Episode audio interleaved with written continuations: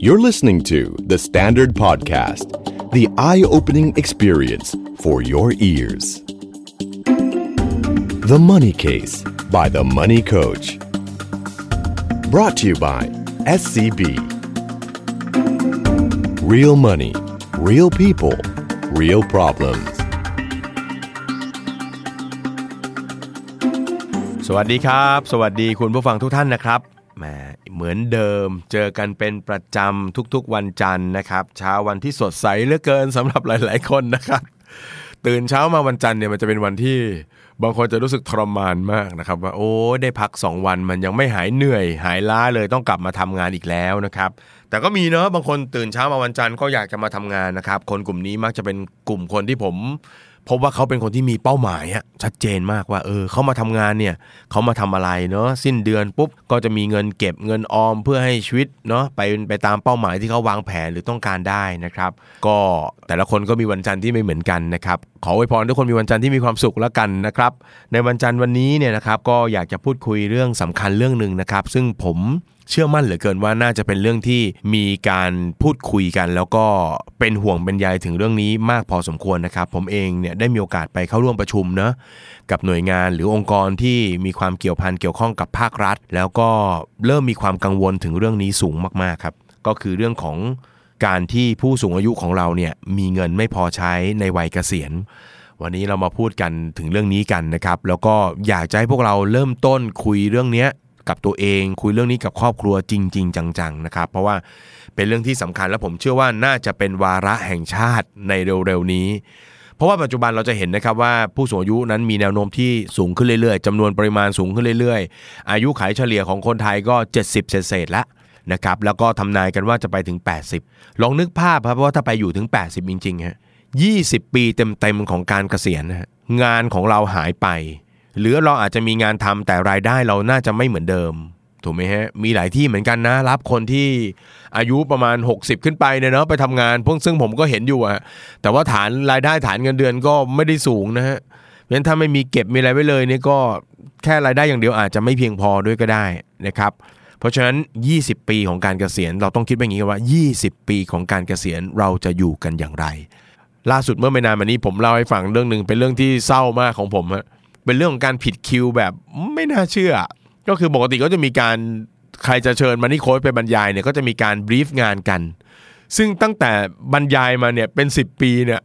เป็นเคสแรกที่ผมผิดคิวที่สุดแล้ว เรื่องของเรื่องคือไอ้น้องที่มันติดต่อผมไปบรรยายเนี่ยเขาก็บอกว่าเรียนเชิญอาจารย์ค่ะ อาจารย์อยากให้อาจารย์มาบรรยายเรื่องการวางแผนเกษียณ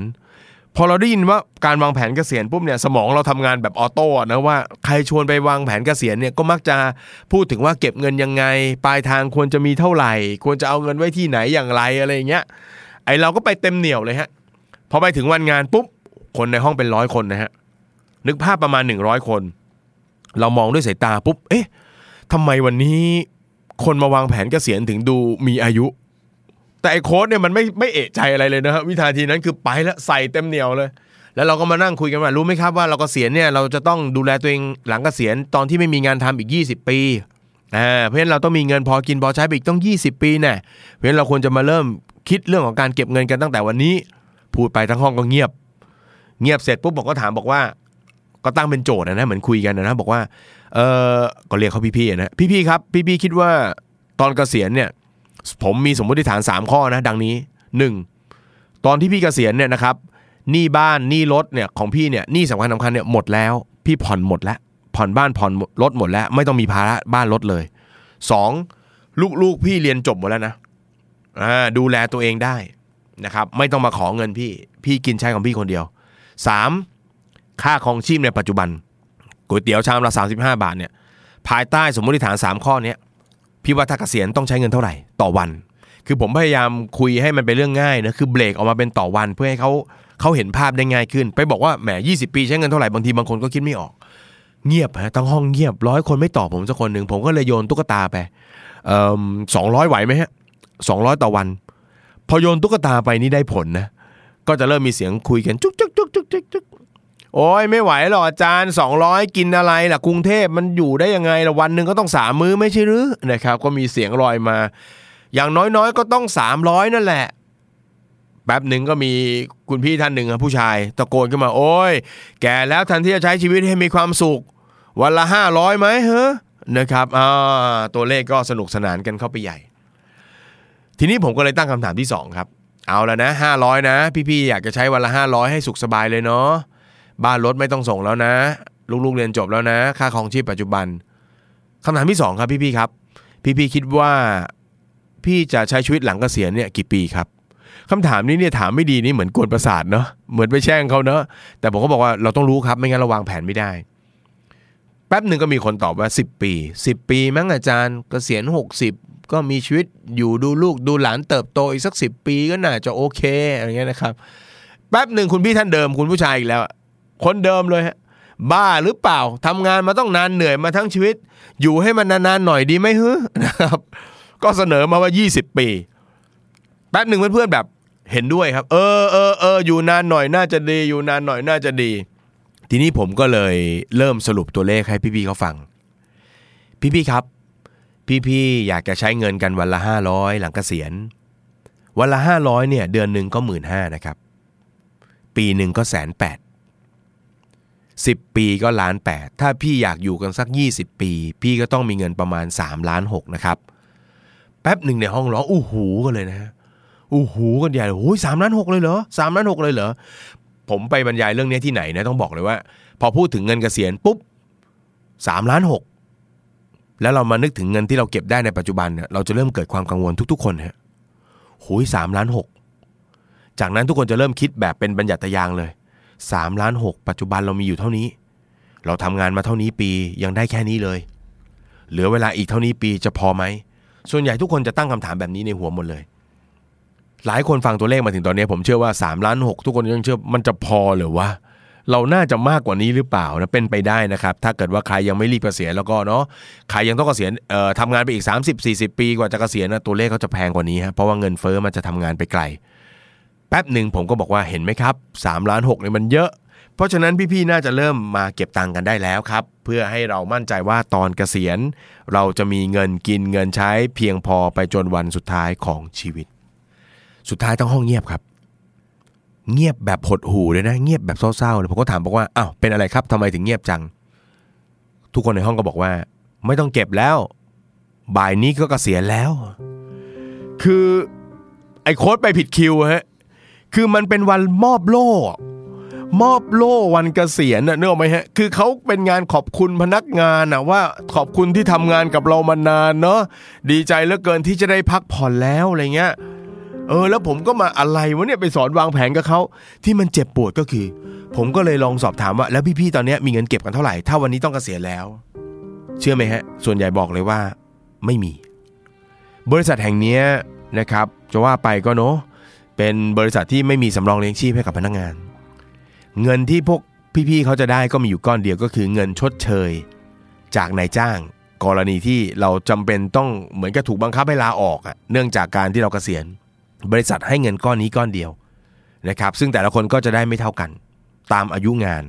ที่อาจจะได้เพิ่มเติมมาก็คือประกันสังคมที่ส่งกันมา แต่ก็ได้ไม่เยอะฮะเพราะว่าพี่ๆเขาเนี่ย ส่งมาหลังจากปี 42 นะ ซึ่งเริ่มมีบำนาญชราภาพเนี่ย พี่ๆเขาก็ส่งกันมาได้ 17 66 17ปีก็ยังก็จะได้เงินเดือนละ 3,000 กว่าบาท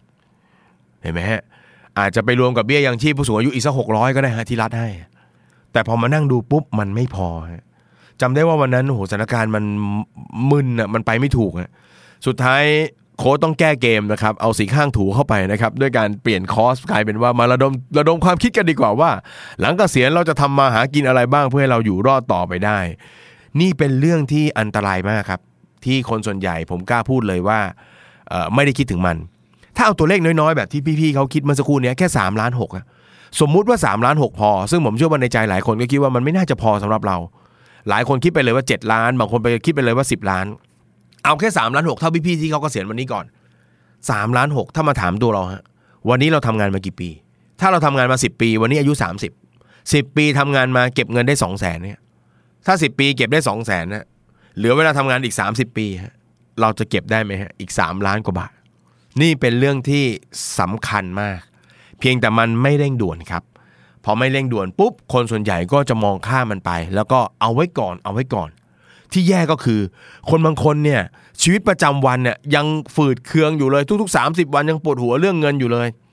มันทำให้เราไม่มีเวลาไปคิดเรื่องที่มันไปไกลๆอะเพราะฉะนั้นเนี่ยต้องบอกเลยว่าผมเนี่ยเดินสายวางแผนการเงินนะครับ เดินสายสอนในที่ต่างๆเนี่ยถ้ามีโอกาสได้ไปสอนตามมหาวิทยาลัย หรือว่าได้สอนพวก first jobber นะ คนที่เพิ่งทำงานที่แรกๆเราก็เริ่มรู้แล้วว่าเงินที่เราได้มาที่เคยคิดว่าสมัยเรียนเนอะเดี๋ยวได้เงินหลักหมื่นแล้วเราจะอยู่สุขสบายแล้วนะครับอพอได้รู้ความจริงปุ๊บจะรู้เลยว่า โอ้โห มันไม่ง่าย แล้วยิ่งจะต้องมีเงินเก็บเพื่อการเกษียณอีกยิ่งไปกันใหญ่เลยงั้นผมจะรีบบอกเขาเลยว่าให้วางแผนเกษียณนะ ตั้งแต่วันแรกที่เริ่มทำงาน เรื่องนี้เป็นเรื่องที่สำคัญมากแล้วก็เป็นเรื่องใหญ่มากนะครับ ผมเองเคยไปดูข้อมูลครับ ไปดูข้อมูลเรื่องของการเกษียณเนี่ย ต้องบอกว่าหลายสำนักทำข้อมูลได้ไม่ตรงกัน บ้างก็บอกว่า คนไทยประมาณ 70%มีเงินไม่พอใช้หลังเกษียณ บ้างก็บอกว่า 80 บ้างก็บอกว่า 85 ตัวเลขที่น่ากลัวที่สุดที่ผมเคยเจอ และผมคิดว่าน่าจะมีความเที่ยงตรงได้ในระดับหนึ่งเลยก็คือ ตัวเลขของสำนักงานสถิติแห่งชาติครับ อาจจะเก่าไปสักนิดหนึ่งนะครับ เพราะว่าตัวเลขนี้เนี่ยออกมาตั้งแต่ปี 53-54 แล้วล่ะนะครับไม่ไม่ไม่ไม่ใหม่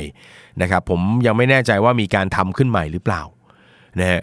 ตอนเลขตัวเลขตอนนั้นที่ผมเจอเนี่ยก็คือคนไทย 97%มีเงินไม่พอใช้หลังเกษียณ ซึ่งผมว่าหลังจากปี 53-54 ที่ทำตัวเลขนั้นมาเนี่ยนะครับมาจนถึงวินาทีนี้เนี่ยผมก็ยังไม่เห็นเลยว่าเนาะเศรษฐกิจครัวเรือนของของคนไทยโดยเฉลี่ยดีขึ้นเนาะเพราะเท่าที่เราเห็นตัวเลขไม่ว่าจะเป็นสื่อไหนก็จะโชว์ว่าคนไทยเรามีหนี้ครัวเรือนสูงขึ้นน่ะจริงไหมฮะ เพราะฉะนั้นถ้าวันนั้นเรา 97 เนี่ยผมยังไม่อยากอนุมานตรงๆนะว่ามันมันจะไปมันจะไปเชื่อมโยงกันนะ แต่ก็ถือว่าเป็นเรื่องที่ที่น่ากลัวพอพอสมควรเลยทีเดียวนะฮะเพราะฉะนั้นตัวเลขที่เจอเยอะสุดตอนนี้คือ 97 แต่ถ้าเอาแบบเอาทั่วๆไปแล้วกันก็คือ 70%เพราะฉะนั้นวันนี้คนทำงาน 100 คนเนี่ยมีประมาณ 70 คนเลยทีเดียว ที่เกษียณแล้วจะไม่มีเงินใช้ หรือมีเงินไม่พอใช้ นะครับซึ่งเขาก็ทำตัวเลขต่อมาว่า เอาละไอคนที่มาเกษียณอยู่ตอนนี้มันอยู่ยังไง ส่วนใหญ่ก็จะพึ่งลูกหลาน แล้วก็ต้องทำงานต่ออีกส่วนหนึ่ง ซึ่งพึ่งลูกหลานเนี่ยมีสถิติสูงสุดถึง 80%นะฮะ80%พึ่งลูกหลานอีก 20%ทำงานต่อเพื่อให้เราสามารถเกษียณแล้วมีเงินใช้เพียงพอเห็นไหมฮะ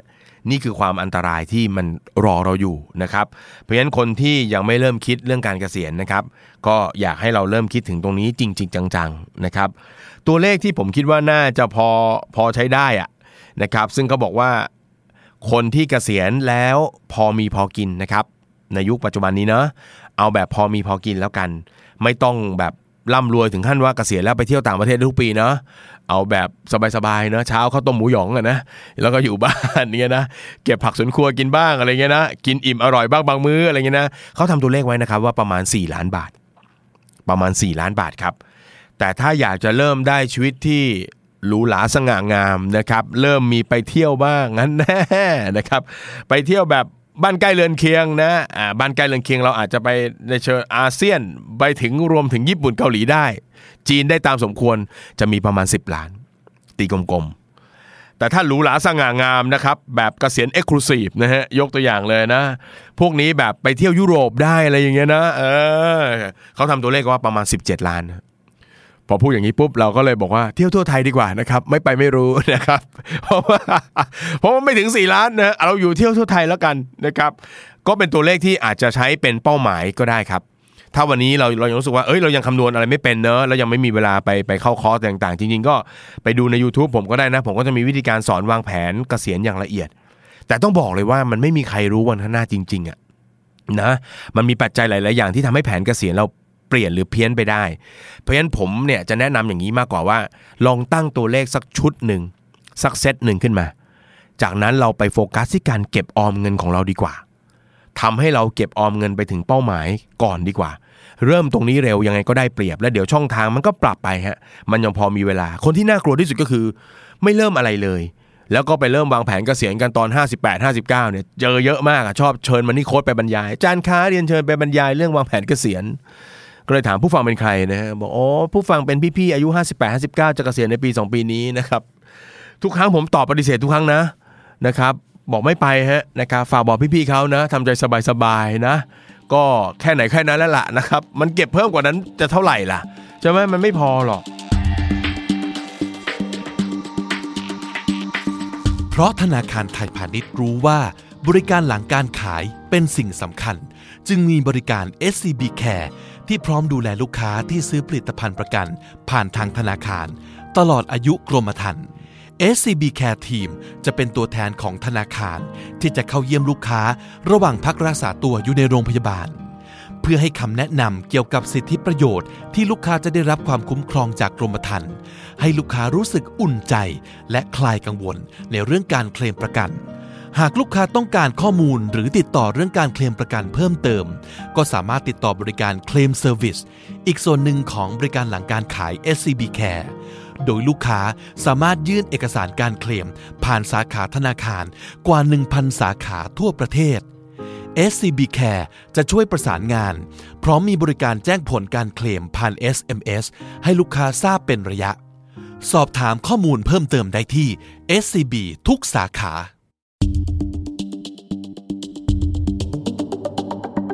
เมื่อเราลองเซตสักกลมๆสักตัวหนึ่งเป็นตัวเลขกลมๆสมมุติว่าสัก 5 ล้านก็ได้สมมติว่าเกษียณแล้วเราอยากจะเก็บเงินสัก 5 ล้านนะครับช่องทางการเก็บเงินเรามีช่องทางไหนได้บ้าง วันนี้ผมอยากจะแนะนำสำหรับคนที่เเป็นพนักงานประจำเนาะหรือเป็นข้าราชการฮะซึ่งเรามีเงินแอบเก็บเขาเรียกแอบเก็บนะครับในวงเล็บถูกบังคับเก็บนะครับบางคนก็อาจจะโกรธโกรธเขานิดนึงอะเนาะเวลาได้เงินเดือนมาหักไปทำไมวะเนื้อออกไหมฮะจะโมโหกันเชียว เขาหักไป 7 8 0 0 นี่แบบแทบจะไม่พอกิน แต่ส่วนใหญ่แล้วก็จะมาขอบคุณเขาในบ้านปลาย ผมยกตัวอย่างนะ กองทุนสำรองเลี้ยงชีพ กับกองทุนบำเหน็จบำนาญข้าราชการ ผมเล่าตัวนี้ให้ฟังก่อนสองตัวนี้มีความคล้ายกันมากนะครับก็คือมีการหักของเราไปเก็บสะสมจากรายได้ของเราส่วนหนึ่ง แล้วนายจ้างของเราฮะถ้าเราเป็นบริษัทเอกชนก็คือนายจ้างเรา ถ้าเราเป็นข้าราชการนายจ้างเราก็คือรัฐบาล ก็จะมีการหักเงินของเขาเองมาช่วยสมทบให้เราด้วย เรียกว่าเราใส่ส่วนหนึ่งเขาใส่ส่วนหนึ่ง จากนั้นก็เอาเงิน 2 ก้อนนี้ไปลงทุน ภายใต้นโยบายการลงทุนอะไรก็ตามที่เราเลือกอะตรงนี้สุดท้ายก็ทำให้เราเก็บเงินไว้ตอนเกษียณได้ เงินก้อนนี้จะถูกบังคับตัดเลยหนึ่งเลยคือข้อดีสองเอามาใช้ไม่ได้อะนะครับถูกเก็บถูกบังคับไว้ตรงนั้นเลยนะครับเพราะฉะนั้นตอนเกษียณถึงจะเอาออกมาได้ มันก็ตรงตามวัตถุประสงค์ครับ เก็บไว้เพื่อวันสุดท้ายของการทำงาน ผมมีโมเดลโมเดลหนึ่งครับ พอดีไปทำให้กับบริษัทแห่งหนึ่ง เป็นบริษัทญี่ปุ่นนะทำงาน เรียกว่าเป็นบริษัทญี่ปุ่นที่มาตั้งอยู่ในประเทศไทย ลองดูตัวเลขเขานะฮะเมื่อกี้เราตั้งโจทย์ประมาณ 5 ล้านเนาะ เอาละเกษียณฉันจะมี 5 ล้านเนอะเอาละถ้ามี 5 ล้านฉันก็พอจะจัดสรรพออะไรต่างๆ ได้ 5 ล้านจริงๆเนี่ยอาจจะไม่สูงแล้วกูรูบางคนบอก 5 ล้านมันจะไปพอกินอะไร บางทีเนี่ยไปตาม หน่วยงานที่เขารับวางแผนการเงินแล้วเราจะตกใจฮะบางคนไปให้เขาวางแผนการเงินให้เขาบอกเลยคุณเกษียณต้องมี 20 ล้าน บางที่บอกต้อง 30 ล้าน บางคนบอกงั้นกูตายเลยดีกว่าถ้าทางเนาะเกษียณแล้วตายเลยดีกว่า ดูมันลำบากแล้วเกิน20 ล้าน30ล้านผมว่ามันก็เยอะไป ในมุมผมเนี่ยถ้ามีสักก้อนหนึ่งแล้วเราบริหารมันให้เป็นเนี่ยเพราะว่าไม่ใช่ว่าตอนเกษียณแล้วเราจะเอาเงินไปบริหารให้งอกเงยไม่ได้ถูกไหมมันก็ยังหาวิธีทำให้มันงอกเงยได้ต่อ ก็พอไหวนะถ้ามีความรู้ทางด้านการเงินเนาะแล้วคนเก็บเงินได้ขนาดนั้นนะอย่างน้อยมีความรู้ทางด้านการเงินอยู่แล้วล่ะเพราะฉะนั้นอย่าไปตกใจกับโอ้โหบางทีทำยี่สิบสามสิบเสร็จแล้วก็ชวนเราซื้อของนู่นนี่นั่นอะไรเงี้ยต้องใจเย็นๆนะต้องมีสติ เพราะแต่ละคนมันก็มีไลฟ์สไตล์ที่ไม่เหมือนกัน บางคนเกษียณก็อาจจะอยากอยู่ในเมืองต่ออย่างนี้ค่าของชีพก็สูง บางคนก็ย้ายไปอยู่ต่างจังหวัดเนาะค่าของชีพก็ต่างกันไป ผมก็ไปทำโมเดลให้เขานะครับของบริษัทแห่งนี้นะลองดูภาพนะครับ คนคนนี้อายุ 22 เข้ามาทำงานวันแรกก็เงินเดือน1 5ื่นห้าอ่าก็อาจจะเป็นรายได้ที่ใกล้ ๆ กับหลาย ๆ คนเนาะที่ช่วงเริ่มต้น อายุ 22 เงินเดือน1 5ื่นห้าประมาณการว่าเงินเดือนจะเพิ่มขึ้นปีละประมาณ 3% 3%นี่น่าจะเป็นคนที่น่าจะบุญไม่ทำกรรมไม่ก่อนะครับ ก็คือทำงานไปเรื่อยๆนะครับ ผลงานไม่กระชากวิญญาณเท่าไหร่นะครับ ก็เติบโตประมาณนึงไปเรื่อยๆเรื่อยๆ อายุ 22 เงินเดือน 1 5ื่นโตปีละ3%เนี่ยเงินเดือนจะไปจบที่ตอนเกษียณนะครับบริษัทญี่ปุ่นเขาเกษียณที่ 55 ปี เงินเดือนสุดท้ายจะไปอยู่ที่ 39,000โดยประมาณ ก็ใช้ได้เนาะบริษัทหักเงินเก็บเข้ากองทุนสำรองเลี้ยงชีพเนี่ยเดือนละ 5%แล้วก็นายจ้างก็สมทบอีก 5 เอาล่ะตัวเลขใครคล้ายๆ กันก็สามารถเอาไปเทียบเคียงได้เนาะเราหักเรา 5 หักของนายจ้างมาสะสมให้เรา สมทบเพิ่มอีก 5 แล้วก็เอาไปลงทุนในที่ที่ผลตอบแทนประมาณ4ถึง4.5% 4ถึง4.5 นี่ก็น่าจะเป็นกองทุนพวกตราสารหนี้เยอะหน่อยนะครับ แล้วก็อาจจะมีหุ้นเล็กน้อย พอขำๆ ให้คุณผู้ฟังทายดีกว่า ว่าคนเงินเดือนสตาร์ทหมื่นห้าทำงาน 33 ปีกเกษียณตอน 55หักสะสม 5 สมทบ 5 แล้วก็เงินโตขึ้นปีละ 4.5%เนี่ย สุดท้ายตอนเกษียณได้เงินเท่าไหร่ ตัวเลขนะครับ2ล้าน1แสน75,000 บาท นี่คือตัวเลขที่ผมเชื่อว่าหลาย ๆ คนไม่ได้คิดมาก่อนน่ะหลาย ๆ คนก็ยังด่าเขาหักเงินทำไมวะนะครับใช่ไหมเออกองทุนสำรองเลี้ยงชีพมันเป็นกองทุนที่มีลักษณะนะครับเป็นแบบนี้นะครับก็คือว่าช่วงแรกที่เขาหักเงินเราไปสะสม แล้วนายจ้างสมทบเนี่ยเงินของเรายังน้อยอะครับ อย่างน้องคนนี้เงินเดือน 1 5ื่นหัก5%ก็แค่ 750 บาท นายจ้างสมทบให้อีก 750 รวมเป็นพันห้าเงินพันห้าเอาไปลงทุนให้แบบโอ้โหโมโหลานยังไงเนี่ย มันก็ได้ไม่เยอะหรอกถูกไหมเพราะฉะนั้นผมต้องบอกเลยว่าคนที่จะลงทุนในสำรองเลี้ยงชีพก็ดี ในกองทุนบำเหน็จบำนาญข้าราชการก็ดี ต้องใจใจเย็นๆ คุณเก็บเงินเนี่ยสิปีแรกคุณจะรู้สึกเลยว่าทำไมมันขึ้นน้อย เงินมันไม่เห็นจะได้อะไรเลย แต่พอผ่านปีที่ 15 ไปฮะ มวลเงินเราขึ้นหลักแสนเนาะพอนี้แสนปุ๊บพอมันได้ 10%เนาะได้ 7%อย่างเงี้ย มันก็โตไวขึ้นเนาะบวกกับปีหลังๆ ลองนึกภาพสิฮะหัก 5%ของเงินเดือนเราที่สูงขึ้นอะมันก็ตัดออมเข้าไปมากขึ้นมากขึ้นมากขึ้น มันก็จะเริ่มเห็นกราฟแบบสวยงามเลย แล้วมันก็ไปจบที่หลักล้านแบบนี้ได้ เอาล่ะเห็นไหมห้าล้านที่อยากจะได้ เรามาและสองล้าน ผมเชื่อว่าตัวเลขที่ผมพูดไป ไม่ใช่ตัวเลขที่ที่ใหญ่โตอะไรเลยฮะที่เยอะแยะอะไรเลยถูกไหมหัก 5%จากเงินเดือนเนี่ยไม่ได้สูงเลย ถ้าติดตามมันนี่โค้ดมาตลอดมันนี่โค้ดจะเชียร์เรื่องการหักออม 10%อยู่แล้วด้วย เพราะฉะนั้นวันนี้แค่ 5%ครับนายจ้างมาอีก 5 พาชีวิตเรามาได้ถึงตรงนี้เลย ที่เหลือเราขาดอะไรต่างๆ เราก็เป็นไงฮะเติมของเราเอง อาจจะมีประกันสะสมทรัพย์ประกันออมทรัพย์ใส่เข้ามาเพิ่มก็ได้ แต่ที่ผมอยากจะบอกก็คือว่า เราสามารถ ปรับการออมในสำรองเลี้ยงชีพของเรา หรือในกบขของเราเนี่ยให้มีผลลัพธ์ที่ดีขึ้นกว่า 2 ล้านแบบนี้ได้อีกนะฮะผมยกตัวอย่างนะ ผมยกตัวอย่างนะครับนิดหนึ่งที่อยากจะบอกคือของข้าราชการเนี่ยนะครับกับของตัวบริษัทเอกชนจะมีความต่างเนาะข้าราชการเนี่ยจะฟิกซ์ส่วนที่รัฐบาลจะสมทบให้อยู่ที่ 3%ดังนั้นเราใส่มากใส่น้อยเนี่ยนะครับก็เขาก็อยู่ที่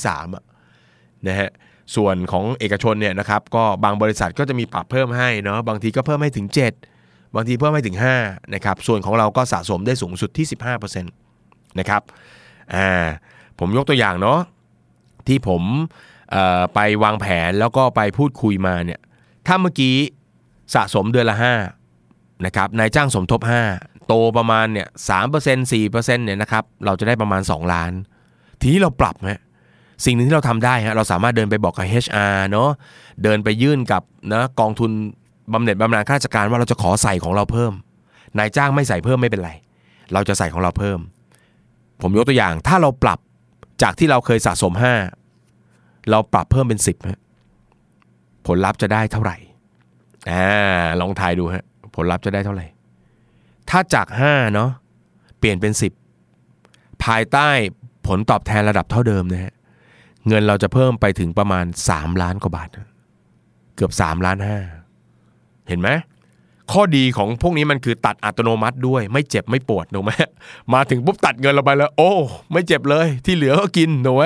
เออแต่ถ้าเกิดอีกทางหนึ่งนะครับที่ทำได้เนอะนอกจากจะบวกเงินเพิ่มหรือสะสมเงินเพิ่ม ซึ่งการสะสมเงินเพิ่มก็มีข้อดีคือ ทุกบาททุกสตางค์ที่เราสะสมเพิ่มจากที่นายจ้างหัก สามารถหักภาษีได้หมดเลย ไปหักเป็นเงินได้ก่อนคิดภาษีได้หมดเลย ในมุมหนึ่งก็คล้ายๆ กับการหักลดหย่อนนั่นแหละฮะเพราะฉะนั้นมันดีเนาะมาแทนที่เราจะไปซื้อ LTF เพิ่มของเรา เราใช้วิธีนี้ไปเลยหักไปกับเงินเดือนไปเลย ไม่ต้องไปทำอะไรให้ยุ่งยาก หักกองทุนสำรองเลี้ยงชีพเพิ่ม หักกองทุนบำเหน็จบำนาญข้าราชการเพิ่มไปเลย แบบนี้ก็เจ๋งมากนะครับ อีกแบบหนึง่งนอกจากใส่เงินเพิ่มนะครับซึ่งมันเป็นวิธีการที่เราสามารถควบคุมได้ อีกทางนึงที่ทำได้ครับก็คือให้เราเปลี่ยนกอง กองทุนสำรองเลี้ยงชีพ กองทุนบำเหน็จบำนาญข้าราชการตอนนี้มีกองให้เลือกเยอะแยะเลย ทีนี้เราลงทุนยาวครับ เราลงทุนยาวเราก็สามารถลงทุนในที่ที่มีความเสี่ยงได้อะเพราะฉะนั้นอย่าไปลงกองที่เป็นตลาดเงิน หรือตราสารหนี้เพียงอย่างเดียว ก็ลองดูว่าเรารับความเสี่ยงได้มากมากน้อยแค่ไหนเนาะถ้าเรายังมีระยะเวลาในการลงทุนอีกนานฮะอีกนานของผมนี่สักประมาณ 15 ปีขึ้นไปเนี่ยอีก 15 ปีกว่าจะเกษียณเนาะเราก็อาจจะปรับกองทุนที่เราลงทุนเนี่ย ให้เอาไปลงทุนในหุ้นมากขึ้นก็ได้ เพราะปกติเวลาที่เราเราไม่ไปทำอะไรเนาะเขาเลือกให้เราเนี่ยเขาก็มักจะไม่อยากให้เราเสี่ยงมาก ก็จะให้อยู่ในกองตราสารหนี้80-90%เลยมีหุ้นอยู่ 10%อะไรประมาณอย่างเงี้ยเราก็ไปปรับเลยนะครับ ให้กองหุ้นเนี่ยให้ลงทุนในหุ้นเยอะขึ้น อาจจะลงทุนหุ้นสัก 60% 65%เงี้ยนะครับถ้าเรารู้ว่าเรายังมีเวลาในการลงทุนได้อีกยาวนะครับซึ่งการใส่ไปในหุ้นเนี่ยก็ต้องบอกก่อนนะว่าก็จะมีความผันผวนบ้างแหละ ช่วงที่ หุ้นขึ้นหุ้นลงเนอะเพราะฉะนั้นมูลค่าก็จะมีการปรับผันผวน แต่ก็อย่าไปกังวลอะไร เพราะเราตัดเงินเข้าไปทีละน้อยทีละน้อยทุก ๆ เดือน แล้วเรามีระยะเวลาในการลงทุนยาวนานนะครับ ซึ่งความเสี่ยงก็อาจจะเขาเรียกว่ามันจะช่วย offset กันไปทำไมให้ความเสี่ยงลดลงไปได้บ้างนะครับซึ่งผมทำตัวเลขของผมเองก็ดี ดูจากคนที่ลงทุนมายาวนาน 20 ปีก็ดีเนี่ยผมเห็นตัวเลขเลยว่าระยะเวลายาวๆ ได้ผลจริง ๆ ผลตอบแทนเฉลี่ยเนี่ยอาจจะมีตั้งแต่ 8-10%ได้ เพราะฉะนั้นถ้าเราใส่2ออปชันเบิ้ลไปเลยฮะเพิ่มเงินตัวเองเป็น 10%นี่ใจกล้ามากเฮ้ยแต่ดูดีๆก่อนนะ ว่ามีเงินกินนะ ใส่ตัวเองเป็น10%ปุ๊บแล้วก็เลือกกองที่เป็นกองหุ้นผลตอบแทนเพิ่มขึ้น มาเป็นสัก 7-8%เนี่ยนะครับถ้าทำแบบนี้ได้เนี่ยเงินมีโอกาสเข้าไปถึง 7 ล้านได้เนี่ยข้ามไปไกลได้ถึง 7 ล้านเลยนะฮะ อ่าถ้ามีโอกาสเนอะอาจจะลองพูดคุยเนอะกับพวกนักวางแผนการเงินก็ได้ให้เขาช่วยทำตัวเลขช่วยดูให้ฮะการสะสมเงินพวกนี้พาเราไปถึงได้นะครับ หรืออาจจะไปดูใน YouTube ของผมก็ได้ฮะก็จะมีการสอนวิธีการคำนวณว่า เก็บเงินแบบนี้ไปแบบนี้เห็นไหมอ่าผมเจอข้าราชการบางคนฮะเนื่องจากการที่เขาเป็นข้าราชการรัฐบาลให้สะสมเพิ่ม หรือสมทบมาแค่ 3เขาก็อัดเพิ่มเป็น15%เลยเพราะเขารู้ว่าการใส่เพิ่มของเขาเนี่ยทำให้ไปหักลดหย่อนได้ ใส่ 15 นายจ้างให้อีก 3 เป็น 18 แล้วก็ไปลงทุนแบบกองที่เขาเรียกว่าปรับตามอายุได้นะครับของกบขจะมีกองหนึ่งผมผมมักจะแนะนำคนให้ไปลงทุนก็คือสมดุลตามอายุนะครับตัวนี้ก็จะมีการปรับหุ้นเนี่ยเนื้ออายุน้อยก็ใส่หุ้นมากหน่อย อายุมากแล้วก็ปรับหุ้นลดลงมาหน่อย กองนี้ค่อนข้างดีมากนะครับเหมาะสำหรับคนที่เป็นข้าราชการ มากเลยทีเดียว ส่วนถ้าเป็นบริษัทเอกชนก็ต้องไปเลือกกันเองเนาะลองคุยกับ HR หรือฝ่ายบุคคลเราดูว่ามีทางเลือกอะไรยังไงได้บ้างนะครับถ้าเรายังเหลือเวลาในการลงทุนได้อีก 15 ปีอย่างเงี้ยนะการใช้พวกกองที่มีหุ้นเยอะหน่อย ก็จะพาเราไปถึงเป้าหมายได้ อย่างที่ผมบอกฮะโหถ้าใส่ 10%กันอย่างนี้เนาะลงทุนกันด้วยเงินตัวเอง 10%นายจ้างสมทบอีก 5 ไปได้ถึงระดับ 7 ล้านเลยก็มี นะครับตัวเลขตัวนี้ไม่ใช่ตัวเลขทางคณิตศาสตร์อย่างเดียวด้วยครับเป็นตัวเลขที่ยืนยันแล้วว่าทำได้จริงๆนะครับสุดท้ายปลายทางแล้วเนี่ยคนเราสำคัญที่สุดเลยก็คือ การมองอนาคตไว้ล่วงหน้า แล้วก็หัดวางแผนว่าทำอย่างไรที่จะไปถึงปลายทางตรงนั้น ก่อนจบในตอนนี้ผมเล่าเรื่องหนึ่งให้ฟังนะครับเป็นวิธีการเกษียณอีกวิธีหนึ่งซึ่งอาจจะไม่ต้องเก็บเงินมีแบบ5 ล้าน 10 ล้านแบบที่ผมเล่าไปเมื่อสักครู่นี้ก็ได้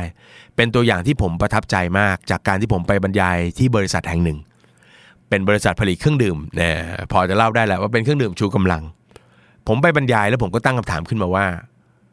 ตอนเกษียณพี่ๆจะต้องใช้เงินเดือนละเท่าไหร่คำถามคล้ายกับคำถามเบื้องต้นตอนที่เราเริ่มเข้า EP นี้เลยเนาะทุกคนก็ตอบกันมาว่า1 5ื่นบ้าง 20,000 บ้าง 25,000 บ้าง บางคนก็ไปถึง 30,000 40,000นะครับแล้วแต่ว่าใครจะเกษียณไฮโซแบบไหนก็ตาม ผมมาสะดุดใจกับคุณพี่คนหนึ่งฮะ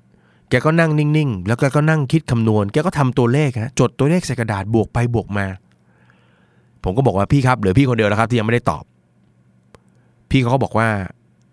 สามพันน่าจะพอครับ ผมตกใจนะฮะตกใจมากยอมรับว่าตกใจว่าเอ้ยสามพันพอได้ไงวะแล้วผมคิดว่าผมก็ไม่ต้องเก็บเงินอะไรเพิ่มฮะเพราะว่าคิดว่าเงินจากประกันสังคมเดือนละสามพันก็น่าจะพอกิน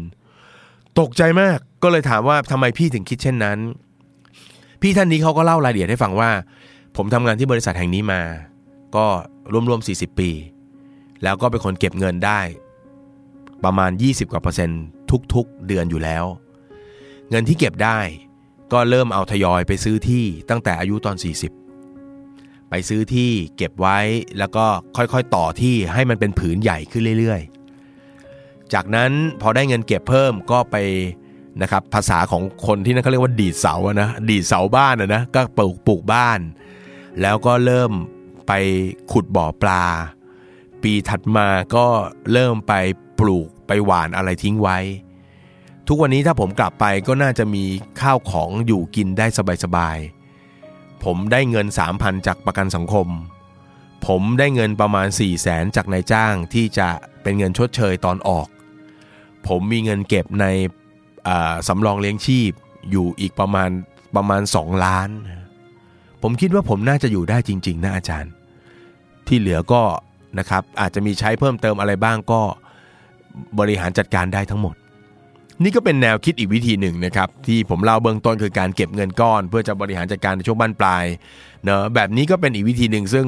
เขาก็แอบสะสมของเขาทำให้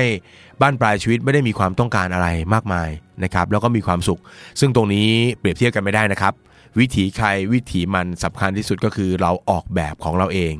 เพราะถ้าออกแบบไม่ได้นั่นก็จะไม่ใช่ชีวิตของเราอย่างแท้จริงนะครับ ก็ฝากไว้สำหรับคุณผู้ฟังทุกคนครับ วันหนึ่งเราต้องเกษียณแน่ๆนะครับแล้ววันหนึ่งเราต้องหยุดพักผ่อนวันหนึ่งเราจะไม่มีรายได้ที่เข้ามาต่อเนื่องในรูปของเงินเดือน วันนั้นเราจะมีเงินเข้ามาในรูปของอะไรดีครับ เป็นเงินก้อนที่มาจากการสะสม เป็นดอกเบี้ยจากเงินฝากที่เราเอาไว้กิน เป็นเงินปันผลจากหุ้นที่เราสะสมไว้ตั้งแต่ยังหนุ่มสาว เป็นเงินจากสลากต่างๆ เนาะชิงโชค ชิงรางวัลชิงเอสลากออมสิน สลากทกสที่เอาไว้ใช้ในบ้านปลาย หรือเราอาจจะมีบ้านเช่าเล็ก ๆ ของเราที่มีค่าเช่าเก็บต่อเนื่อง อะไรก็แล้วแต่ครับ ทั้งหมดทั้งมวลขึ้นอยู่กับว่า เราวางแผนกับชีวิตไว้อย่างไร และเราเริ่มต้นจริงจังกับแผนการในชีวิตของเราไว้แค่ไหน ก็ฝากไว้สำหรับทุกคนนะครับ การวางแผนเกษียณนั้นจะง่าย ถ้าเราเริ่มต้นวางแผนเกษียณตั้งแต่วันแรกที่ทำงาน แต่มันจะยากและเป็นไปไม่ได้ และจะทำให้บ้านปลายของเราไม่มีความสุข ถ้าเรารอจนวินาทีสุดท้ายในวันเกษียณ ก็ฝากไว้สำหรับคุณผู้ฟัง The Money Case by The Money Coach ทุกท่านนะครับ ก็ขอให้มุ่งมั่นกับการสร้างแล้วก็สะสมเพื่ออนาคตทางการเงินที่ดีครับ แล้วพบกันในตอนต่อไปสำหรับวันนี้ สวัสดีครับผม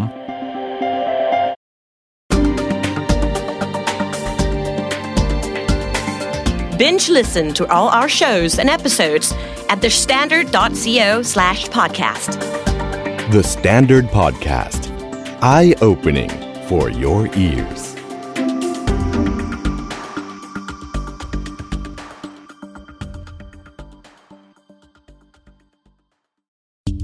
You're listening to The Standard Podcast, the eye opening experience for your ears. The Money Case by The Money Coach. Brought to you by SCB. Real money, real people, real problems. สวัสดีครับ ขอต้อนรับทุกท่านเข้าสู่รายการ The Money Case by The Money Coach นะครับ โดยผมโคชหนุ่มจักรพงศ์เมธพันธ์นะครับ พบกันเป็นประจำอีกเช่นเคยเลยนะครับแม่กับรายการทางด้านการเงินแบบง่ายๆ สไตล์ Money Coach นะครับมีอยู่ครั้งหนึ่งครับผมเคย สอบถามนะครับบางทีมันก็เนาะจัดรายการมาเยอะเราก็เอ๊ะเรื่องไหนมันเคยพูดเรื่องไหน ไม่เคยพูดมันก็งงๆเนี่ยก็เลยถามคุณผู้ฟังทาง Facebook ไปว่าเอ๊อยากให้รายการ The Money Case ของเราเนี่ยพูดคุยนะครับหรือหยิบเรื่องราวทางการเงินเรื่องไหนมานำเสนอนะครับ ก็พบว่าไม่น่าเชื่อ ขีดเส้นใต้คำว่าไม่น่าเชื่อ ปรากฏว่าเรื่องที่คนสนใจมากก็คือ เรื่องของการวางแผนเกษียณสำหรับคนเริ่มต้นช้าฮะขีดเส้นใต้คือเริ่มต้นช้าช้าช้าช้า เออ ตอนแรกก็มีมาเรียกว่ามาคอมเมนต์เนี่ยนะหนึ่งคอมเมนต์จากนั้นก็มากดไลค์ไลค์ไลค์นะครับแล้วก็ด้วยด้วยด้วยบางคนนี้ก็คอมเมนต์แบบเป็นจุดนะจุดนี้คือพี่ก็เพิ่งรู้ว่ามันแปลว่าปักหมุดใช่ไหมเออภาษาวัยรุ่นเดี๋ยวนี้เข้าใจยากนะครับ ก็เป็นไปได้เหมือนกันเนอะก็ เออมาสังเกตตัวเราเราก็ลืมไปว่าเอ้ยเวลาเราไปออกไปบรรยายเราก็จะบอกเนี่ยครับเราควรจะวางแผนเกษียณตั้งแต่วันแรกที่เริ่มทำงาน จะได้มีเงินเก็บเนอะแล้วก็เริ่มเก็บตังค์40 ปี 30 ปีเนี่ยโอ้โหโอกาสที่มันจะไป 7 ล้าน 8 ล้าน 10 ล้านก็เป็นไปได้ เราก็เลยลืมเนอะก็ไม่คิดเหมือนกันนะครับแหมนะครับแหมปกติเห็นพวกส่วนใหญ่จะเป็นวัยรุ่นมาตอบอะไรเงี้ยนะครับ ก็ปรากฏว่ามีคนกลุ่มหนึ่งก็บอกโอ้ยโค้ดบางทีเนี่ยอ่าคำว่าเริ่มต้นช้าเนี่ยอาจจะไม่ได้แบบว่าไม่ได้ใส่ใจหรือไม่ได้ห่วงใยเรื่องการเงินเพียงแต่ว่า โหที่ผ่านมาต้องต่อสู้กับเรื่องของหนี้ต้องอะไรต่างๆเนาะเงินให้เก็บให้ออมมันน้อยเนี่ยกว่าจะเริ่มต้นได้ก็ปาอายุเข้าไปเริ่มต้นสัก 40 แล้วอย่างเงี้ยจะมาเริ่มต้นเนี่ยมันช้าไปไหมอย่างไร แล้วก็ถ้าเกิดอยากจะเก็บให้ได้บ้างล่ะแหมมันก็ยังพอมีเวลานะ 15 ปี 20 ปีโค้ดมีคำแนะนำอะไรหรือเปล่านะครับ วันนี้ผมก็อยากจะมาเล่าไอเดียสำหรับการเก็บเงินเกษียณสำหรับคนที่เริ่มต้นช้านะครับ เชื่อว่าหลาย ๆ คนน่าจะพอประเมินประมาณได้เนอะเราเคยได้คุยกันในตอนก่อนๆหน้านี้ถึงเรื่องการวางแผนเกษียณว่าถ้าจะเกษียณเนี่ยเราจะต้องมีเงินสักเท่าไหร่ ผมเชื่อว่าเราน่าจะพอประมาณได้นะครับ ขอทบทวนสั้น ๆ ง่าย ๆ นะครับ วิธีการก็คือให้ลองเอาตัวเลขค่าใช้จ่ายนะครับ เราลองประเมินดูว่าสมมุติว่าถ้าพรุ่งนี้เราเกษียณเนี่ยนะพรุ่งนี้เราเกษียณเนี่ยเราจะมีค่าใช้จ่ายกินอยู่ใช้จ่ายอะไรบ้างนะครับ ภายใต้สมมติฐานว่า เราจะเคลียร์หนี้ทั้งหมดเรียบร้อยแล้ว ไม่มีภาระต้องเลี้ยงดูลูกหลานแล้วนะครับแล้วก็คิดจากค่าครองชีพในปัจจุบันก่อนนะยังไม่ต้องรีบปรับเงินเฟ้อหรืออะไรหรอกนะครับพอได้ตัวเลขมาอย่างเช่น ดูดูแล้วเกษียณน่าจะใช้เงินสักประมาณ 20,000นะครับเราก็คูณด้วยระยะเวลาเข้าไปที่เราจะใช้เงินนะครับหลังเกษียณเนี่ยเราจะใช้เงินไปอีกกี่เดือนนะก็ต้องคูณเข้าไปอย่างเช่น ถ้าเราคาดว่าอายุเกษียณ 60 จะอยู่ถึง 80 ใช้เวลาหลังเกษียณนะอยู่ได้อีก 20 ปี 20 ปีก็ 240 เดือน ก็เอา 20,000 มาคูณกับ 240นะฮะก็ได้ประมาณ4ล้าน8เป็นตัวเลขกลมๆแบบนี้เป็นต้นนะครับ แล้วก็อาจจะมีการปรับเงินเฟ้อเล็กๆ น้อยๆนะครับอย่างเช่น คนที่เเรียกว่าอะไร เริ่มต้นช้ามาเริ่มต้นสัก 40เหลือระยะเวลาอีกประมาณ 20 ปี ก็อาจจะเอาตัวเลขคูณไปกลมๆ สักตัวหนึ่งก็ได้ อาจจะเป็นสัก 1.5 นะครับ เป็น 1.5 เท่าของเงินที่คาดการณ์อะไรอย่างเงี้ยนะครับ จากเมื่อกี้4ล้าน8ก็คูณเข้าไปอีก 1.5 นะครับ ก็จะได้ตัวเลขกลมๆ โดยประมาณแบบนี้เป็นต้นนะฮะอะแต่ทีนี้วันนี้เนี่ยเราจะไม่ได้โฟกัสตรงนั้นนะครับเพื่อหาตัวเลขที่แน่นอนไม่ใช่ เราจะมาดูแนวทางกันดีกว่าว่าโอ้โหโค้ดมันช้าไปแล้วเนี่ยนะ แล้วเราจะเริ่มต้นยังไงไหว มันทันหรือไม่อย่างไรนะครับอะก็มีไกด์เป็นไอเดียนะครับ ก็ลองเอาไปปรับไปใช้ดูนะครับ สิ่งแรกครับสำหรับคนที่เริ่มต้นช้าไปสักหน่อยนะครับ ไม่ต้องเสียกำลังใจนะครับ สิ่งแรกที่เราพอจะทำได้พื้นฐานเลย อันดับที่หนึ่งก็คือเรื่องของการปรับการลงทุนที่มีอยู่นะครับ ปรับการลงทุนที่มีอยู่ ผมใช้คำนี้เพราะว่า มีบางคนเนี่ยนะครับระหว่างที่ทำงานอยู่เนี่ยก็อาจจะมีช่องทางการสะสมเงินเกษียณอยู่แล้วแหละ แต่ว่าเรายังไม่ได้จะไปใส่ใจหรือไปโฟกัสกับมันเต็มที่ ยกตัวอย่างเช่นข้าราชการหลายคนก็จะมีกองทุนบำเหน็จบำนาญข้าราชการจริงไหมนะฮะเราถูกหักเข้าไป 3%นายจ้างก็สมทบมาอีก3%อ่าในส่วนของคนทำงานประจำนะบริษัทเอกชนบางแห่งก็จะมี กองทุนสำรองเลี้ยงชีพใช่ไหมอันนั้นก็เป็นเงินเก็บภาคบังคับ อันนั้นก็เก็บไว้เพื่อการเกษียณอยู่แล้วนะครับทีนี้ถ้าเกิดใครไม่มีกองทุนพวกนี้ช่วย หลาย ๆ คนก็อาจจะใช้ RMF LTF นะฮะหรือจะใช้กองทุนทั่ว ๆ ไปเป็นตัวช่วยก็ได้นะครับหรือบางทีบางคนก็อาจจะเก็บเงินในพวกประกันสะสมทรัพย์ออมทรัพย์อะไรเงี้ยนะครับเพื่อเอาไว้ทั้งเก็บเงินด้วย แล้วก็จัดการคุ้มครองความเสี่ยงไปด้วย คุณอาจจะมีช่องทางพวกนี้อยู่แล้วบ้างนะฮะหัวใจสำคัญคือ มันต้องมาปรับการลงทุน ปรับการออมกันสักหน่อยนะฮะมาปรับการออม ปรับการลงทุนกันสักหน่อย อย่างเรื่องของการลงทุนเนี่ยนะฮะแน่นอนว่าระยะเวลาอีกประมาณสัก 15-20 ปีเนี่ยไม่เยอะนะครับแต่ก็ไม่น้อยถึงขั้นว่า เราจะลงทุนในสิ่งที่มีความเสี่ยงเพิ่มขึ้นสักหน่อยไม่ได้ เพราะว่าถ้าเกิดเราไม่ไปปรับไปจัดเลยเนี่ยเนาะมันก็เป็นไปได้ว่าโอ้โหไอการลงทุนพื้นฐานที่เรามีเนี่ยมันจะไปอยู่ในสินทรัพย์ที่ผลตอบแทนต่ำลองนึกดูสิว่า เวลาก็เหลือน้อยอยู่แล้วปะโถเอ้ยเราก็ยังไปเก็บนะหวังผลตอบแทน 1-2%นั้นยิ่งไปกันใหญ่เลยนะเพราะฉะนั้นเราอาจจะต้องมาปรับมาดูนะครับมาปรับมาดูอย่างเช่นนะครับเรื่องแรกที่ต้องดูนะครับในส่วนของการปรับการลงทุนพื้นฐานที่มีก็คือเรื่องของการจัดสรรเงินออมเพิ่มขึ้น คือมันไม่มีทางเลือกอื่นอะเราช้าแล้วไง คือถ้าน้องๆเข้ามาตั้งแต่อายุน้อยๆเนี่ยเขาเก็บ 3,000เนาะ2,000 3,000ก็อาจจะไปถึงหลายล้านได้ โอ้แต่เราเวลามันหายไปครึ่งหนึ่งอะถูกไหมฮะโมเมนตัมมันก็สู้เขาไม่ได้เพราะฉะนั้นเราต้องมาปรับสักนิดนึงว่าจะเก็บเงินได้เพิ่มขึ้นสักเท่าไหร่เนาะเออถ้าเกิดว่าเวลาเหลือน้อยแล้วมาเก็บพันสองพันนี่ก็อาจจะไม่ใช่ละนะครับอันนี้เนี่ยเราอาจจะมาลองพิจารณาดูก็ได้ครับว่า รายจ่ายในชีวิตประจำวันของเราเนาะมันไปตกหรือไปอยู่กับอะไรที่มันไม่จำเป็นบ้างหรือเปล่า นะครับก็เอามาใส่ใจมาใส่ารายละเอียดมากขึ้น บ้านรถอะไรพอจะรีไฟแนนซ์ได้ไหมทำให้ค่าใช้จ่ายต่อเดือนมันต่ำลงเนาะเราจะได้มีเงินเก็บเงินออมเนี่ยมาใส่ในแผนเกษียณของเรามากขึ้นได้นะครับ อันนี้คือเรื่องแรก คือเวลาน้อยก็ต้องใส่เงินให้เยอะขึ้นในแต่ละเดือน 2. ครับ โอ้ยโคตรหามันทุกที่แล้วได้เท่านี้แหละทำไงต่อดี ถ้าเกิดว่าเงินออมเพิ่มไม่ได้มาก มันจะมาปรับอะไร มันก็ต้องมาปรับที่แผนการลงทุนนะฮะแผนการลงทุนก็จะเป็นตัวหนึ่งที่จะช่วยได้ เพราะว่าแผนแต่ละแผนก็ให้ผลตอบแทนการลงทุนที่ไม่เท่ากันจริงไหมเพราะฉะนั้นเราก็ปรับได้อย่างเช่น ใครที่อยู่ในกองทุนบำเหน็จบำนาญข้าราชการนะหรือกบขถ้าคุณเป็นข้าราชการมาหลายปี อยู่ในกบขมาหลายปี แล้วไม่เคยไปแตะต้องอะไรกับกบขเลย นะครับโค้ชครับตั้งแต่วันแรกที่ผมทำงานนะครับ ผมก็ทิ้งมันไว้อย่างนั้นแหละครับ ไม่เคยไปทำอะไรมันเลย ถ้าเป็นแบบนี้ก็จงรู้ไว้ด้วยนะครับข้าราชการทั้งหลาย ถ้าคุณไม่ไปแตะไปต้องอะไรมาเลยเนี่ยเงินลงทุนของคุณก็จะอยู่ในแผนที่เรียกว่าแผนหลักนะครับเป็นแผนการลงทุนที่เรียกว่าแผนหลัก เป็นแผนที่ลงทุนในหุ้นเนี่ยนะฮะเป็นสินทรัพย์ที่มีความเสี่ยงหน่อย แล้วก็มีผลตอบแทนสูงหน่อยเนี่ยสักประมาณ 25%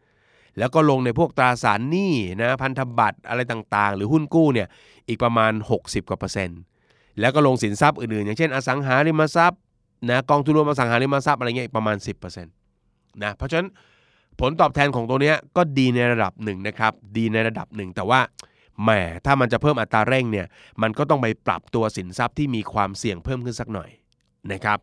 ตัวที่ผมอยากจะแนะนำนะ อยากจะแนะนำและคิดว่าใช้ได้อยู่เหมือนกันนะสำหรับคนที่เริ่มต้นช้าและอายุสัก 40 45 อยากจะเริ่มวางแผนเกษียณนะ หรือแม้กระทั่ง 50 ก็ยังพอไหว 50ก็พอไหวเฮ้ยพูดใครไปเนี่ยมันก็ตกตรงนู้นตรงนี้ไปเรื่อยเนาะกวาดกวาดๆไปให้หมดเลยนะก็อาจจะเลือกแผนไปขอเปลี่ยนแผนจริงๆไม่ต้องไปขอเลย คุณสามารถปรับได้ด้วยตัวเองใช้ username password คุณแล้วไปปรับแผนการลงทุน เปลี่ยนจากแผนการลงทุนหลัก เป็นแผนการลงทุนที่เรียกว่า แผนสมดุลตามอายุ แผนสมดุลตามอายุเป็นยังไงนะครับ แผนสมดุลตามอายุเนี่ยเป็นแผนที่เขาจัดไว้เพื่อการเกษียณโดยเฉพาะอย่างยิ่งเลยก็คือ ถ้าคุณลงทุนในแผนนี้ตอนอายุน้อยๆ เขาก็จะจัดเงินคุณเนี่ยไปใส่ในสินทรัพย์เสี่ยงอย่างหุ้นเนี่ยที่มีโอกาสสร้างผลตอบแทนสูงเนี่ยถึง 65%ของเงินลงทุนเลยนะ แล้วพอคุณอายุเข้า 45 ปุ๊บ มันก็จะค่อยๆ ปรับลดหุ้นลงเรื่อยๆนะครับจาก 65 เหลือ 59 เหลือ 50 กว่า เหลือ 40 ไล่ๆลงไปเรื่อยๆ แต่มันก็มีโอกาสเนอะสำหรับใครที่เริ่มต้นช้าหน่อยมาเริ่มตอน 45มาเริ่มตอน 50เนี่ยมันก็ยังทำให้เราได้ลงทุนหุ้นเยอะหน่อยในช่วงไปไงฮะช่วงบั้นปลายหรือช่วงท้าย ดีกว่าที่เราใส่น้อยๆ ไปเรื่อยๆเนอะแล้วก็อัตราผลเฉลี่ยตรงนั้นมันอาจจะไม่พอก็ได้ ทีนี้ระยะเวลาในการลงทุนเนี่ย15 ปี 20 ปีเนี่ยมันก็พอสมควรเหมือนกันที่เราจะชดเชยความเสี่ยงนะครับจากการลงทุนได้นะครับ หรือเดี๋ยวนี้เนี่ยกองทุนบำเหน็จบำนาญข้าราชการก็มีการ ให้เลือกจัดเองได้แล้วเนาะก็เป็นกองหุ้นสามารถจัดความเสี่ยงได้สูงขึ้นก็ได้นะครับ แต่ก็อันนี้แล้วแต่นะว่าคุณเข้าใจเรื่องการลงทุนมากน้อยแค่ไหน แล้วก็รับความเสี่ยงได้มากแค่ไหน ถ้าเกิดว่าลุยเป็นนะศึกษาเรื่องหุ้นมาดี อยากจะจัดสัดส่วนหุ้นเองก็ได้ แต่ถ้าคิดว่าโหโค้ดถ้าอายุมากขึ้นขอหุ้นลดลงเรื่อยๆ ดีกว่านะเริ่มจากมากแล้วค่อยๆน้อยลง อันนี้ก็ไปแผนสมดุลตามอายุนะครับ ส่วนใครที่อยู่ในภาคเอกชนนะเราก็จะมีกองทุนสำรองเลี้ยงชีพ อันนี้ยากกว่านิดนึง เพราะอันนี้ผมพูดตามความจริงเลยนะ ตามความสัตย์จริงที่ไปเจอมาเลยว่า ในหลาย ๆ บริษัทเนี่ยมีกองทุนสำรองเลี้ยงชีพให้พนักงานก็จริง แต่ว่าแผนการลงทุนที่เลือกลงทุนเนี่ยมันไม่ค่อยดี หรือบางที่ไม่ได้เลือกเลยมีอยู่แผนเดียวอย่างเช่น ที่หนึ่งที่ผมไปเจอฮะมีอยู่แผนเดียว ถ้าเราใส่เงินสะสมลงไป 100 บาท จะเอาไปลงหุ้น 10 บาท แล้วก็ไปลงพวกพันธบัตรตั๋วเงินคลังอีก 90 ก็คือมันเป็นการลงทุนที่ค่อนข้างมั่นคง แต่ผลตอบแทนต่ำมาก ไม่ค่อยสูงเท่าไหร่ และอาจจะเสี่ยงหรือไม่พอดีกับการเก็บเงินเกษียณก็ได้นะฮะแบบนี้ก็ต้องดูก่อน เพราะฉะนั้นคนที่มีสำรองเลี้ยงชีพก็ต้องเหลือบเข้าไปดูก่อนว่า เอ๊ในบริษัทเรามีกองอะไรให้เลือกบ้าง ถ้ามีกองที่หุ้นผสมหรือสะสมลงไปได้อยู่ด้วยเหมือนกันเนี่ย คุณอาจจะเลือกใส่หุ้นสักประมาณ 40-60%ได้ครับ ถ้ามีนะ ถ้ามีนะเราบอกโอ้บริษัทผมดีครับโค้ดมีให้เลือกกองนั้นกองโน้นนี่คนในวัยสัก 45อัพเนี่ยนะแล้วอยากจะเก็บเงินเกษียณเนี่ยอาจจะจัดไม่ได้หุ้นได้สักประมาณ 40-60 อาจจะเลือกจาก 60 ก่อนก็ได้แล้วค่อยๆ ปรับลดลงไปเหลือสัก 40 อะไรอย่างเงี้ยนะครับก็แล้วแต่แล้วแต่สามารถใส่หุ้นได้ประมาณ 40-60 ที่เหลือ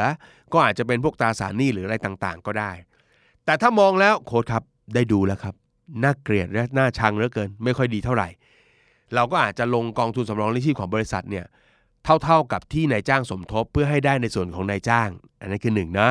จากนั้นเงินที่เหลือเราอาจจะมาเลือกซื้อกองทุนลงทุนเองก็ได้นะครับ แต่แบบนี้ก็โอ้มันต้องมีความจำเป็นเหมือนกันที่เราจะต้องมาศึกษาเรื่องการลงทุนให้เข้าใจนะแล้วก็เลือกกองเป็นนะครับถ้าให้ผมแนะนำหน่อยว่าถ้ากองทุนสำรองเลี้ยงชีพบริษัทไม่ค่อย work เราอาจจะออกมาเลือกซื้อเองนะครับ ซึ่งผมแนะนำก็อาจจะเป็นกองทุนผสมนะกองทุนผสม นะฮะอาจจะใส่หุ้นสักประมาณ 40% 50%เนอะแล้วก็ตราสารหนี้อีกประมาณส่วนหนึ่งนะอันนี้ก็แล้วแต่ หรือในบางบลจผมไปเห็นมาเหมือนกันว่าเขาก็จะมีแบบกองทุนแบบเอ่อเรียกว่าอะไรฮะบริหารตามอายุเราเลย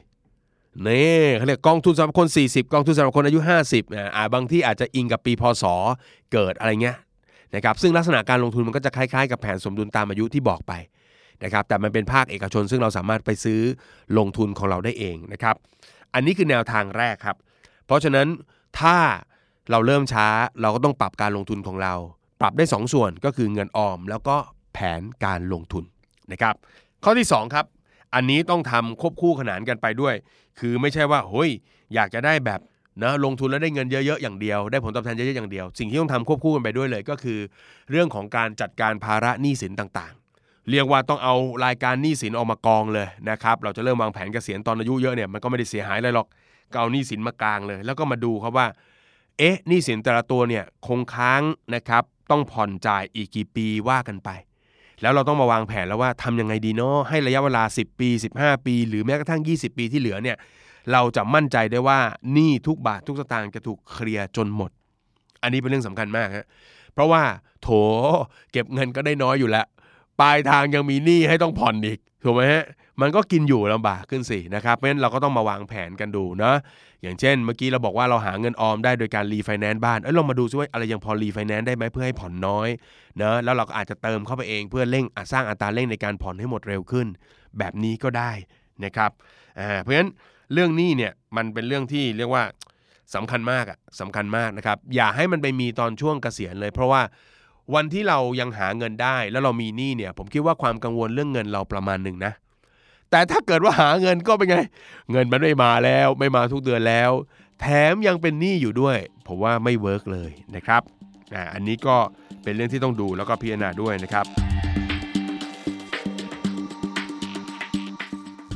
คุณผู้ฟังครับ ถ้าคุณเป็นคนที่กินเที่ยวช็อปทั้งในไทย แล้วก็ประเทศสุดฮิตแถบเอเชียอยู่เป็นประจำ เราขอแนะนำ บัตรเครดิต SCB JCB Platinum บัตรเดียวก็โอนี่เพราะมีแค่บัตรเดียวครับ ที่ให้รับเครดิตเงินคืน 3%โดยไม่มีขั้นต่ำเมื่อใช้จ่ายในประเทศญี่ปุ่น เกาหลีใต้ ฮ่องกง สิงคโปร์ และไต้หวัน แล้วก็ยังได้คะแนนสะสมด้วยนะครับ อีกทั้งยังฟรีค่าธรรมเนียมแรกเข้าและรายปีตลอดชีพ พร้อมสิทธิประโยชน์และดีลพิเศษมากมาย ทั้งส่วนลด เครดิตเงินคืน เอาใจสายกินและสายช็อปทั้งในและนอกประเทศ สนใจสมัครบัตรง่ายมาก ๆ กดผ่านแอป SCB Easy ได้เลย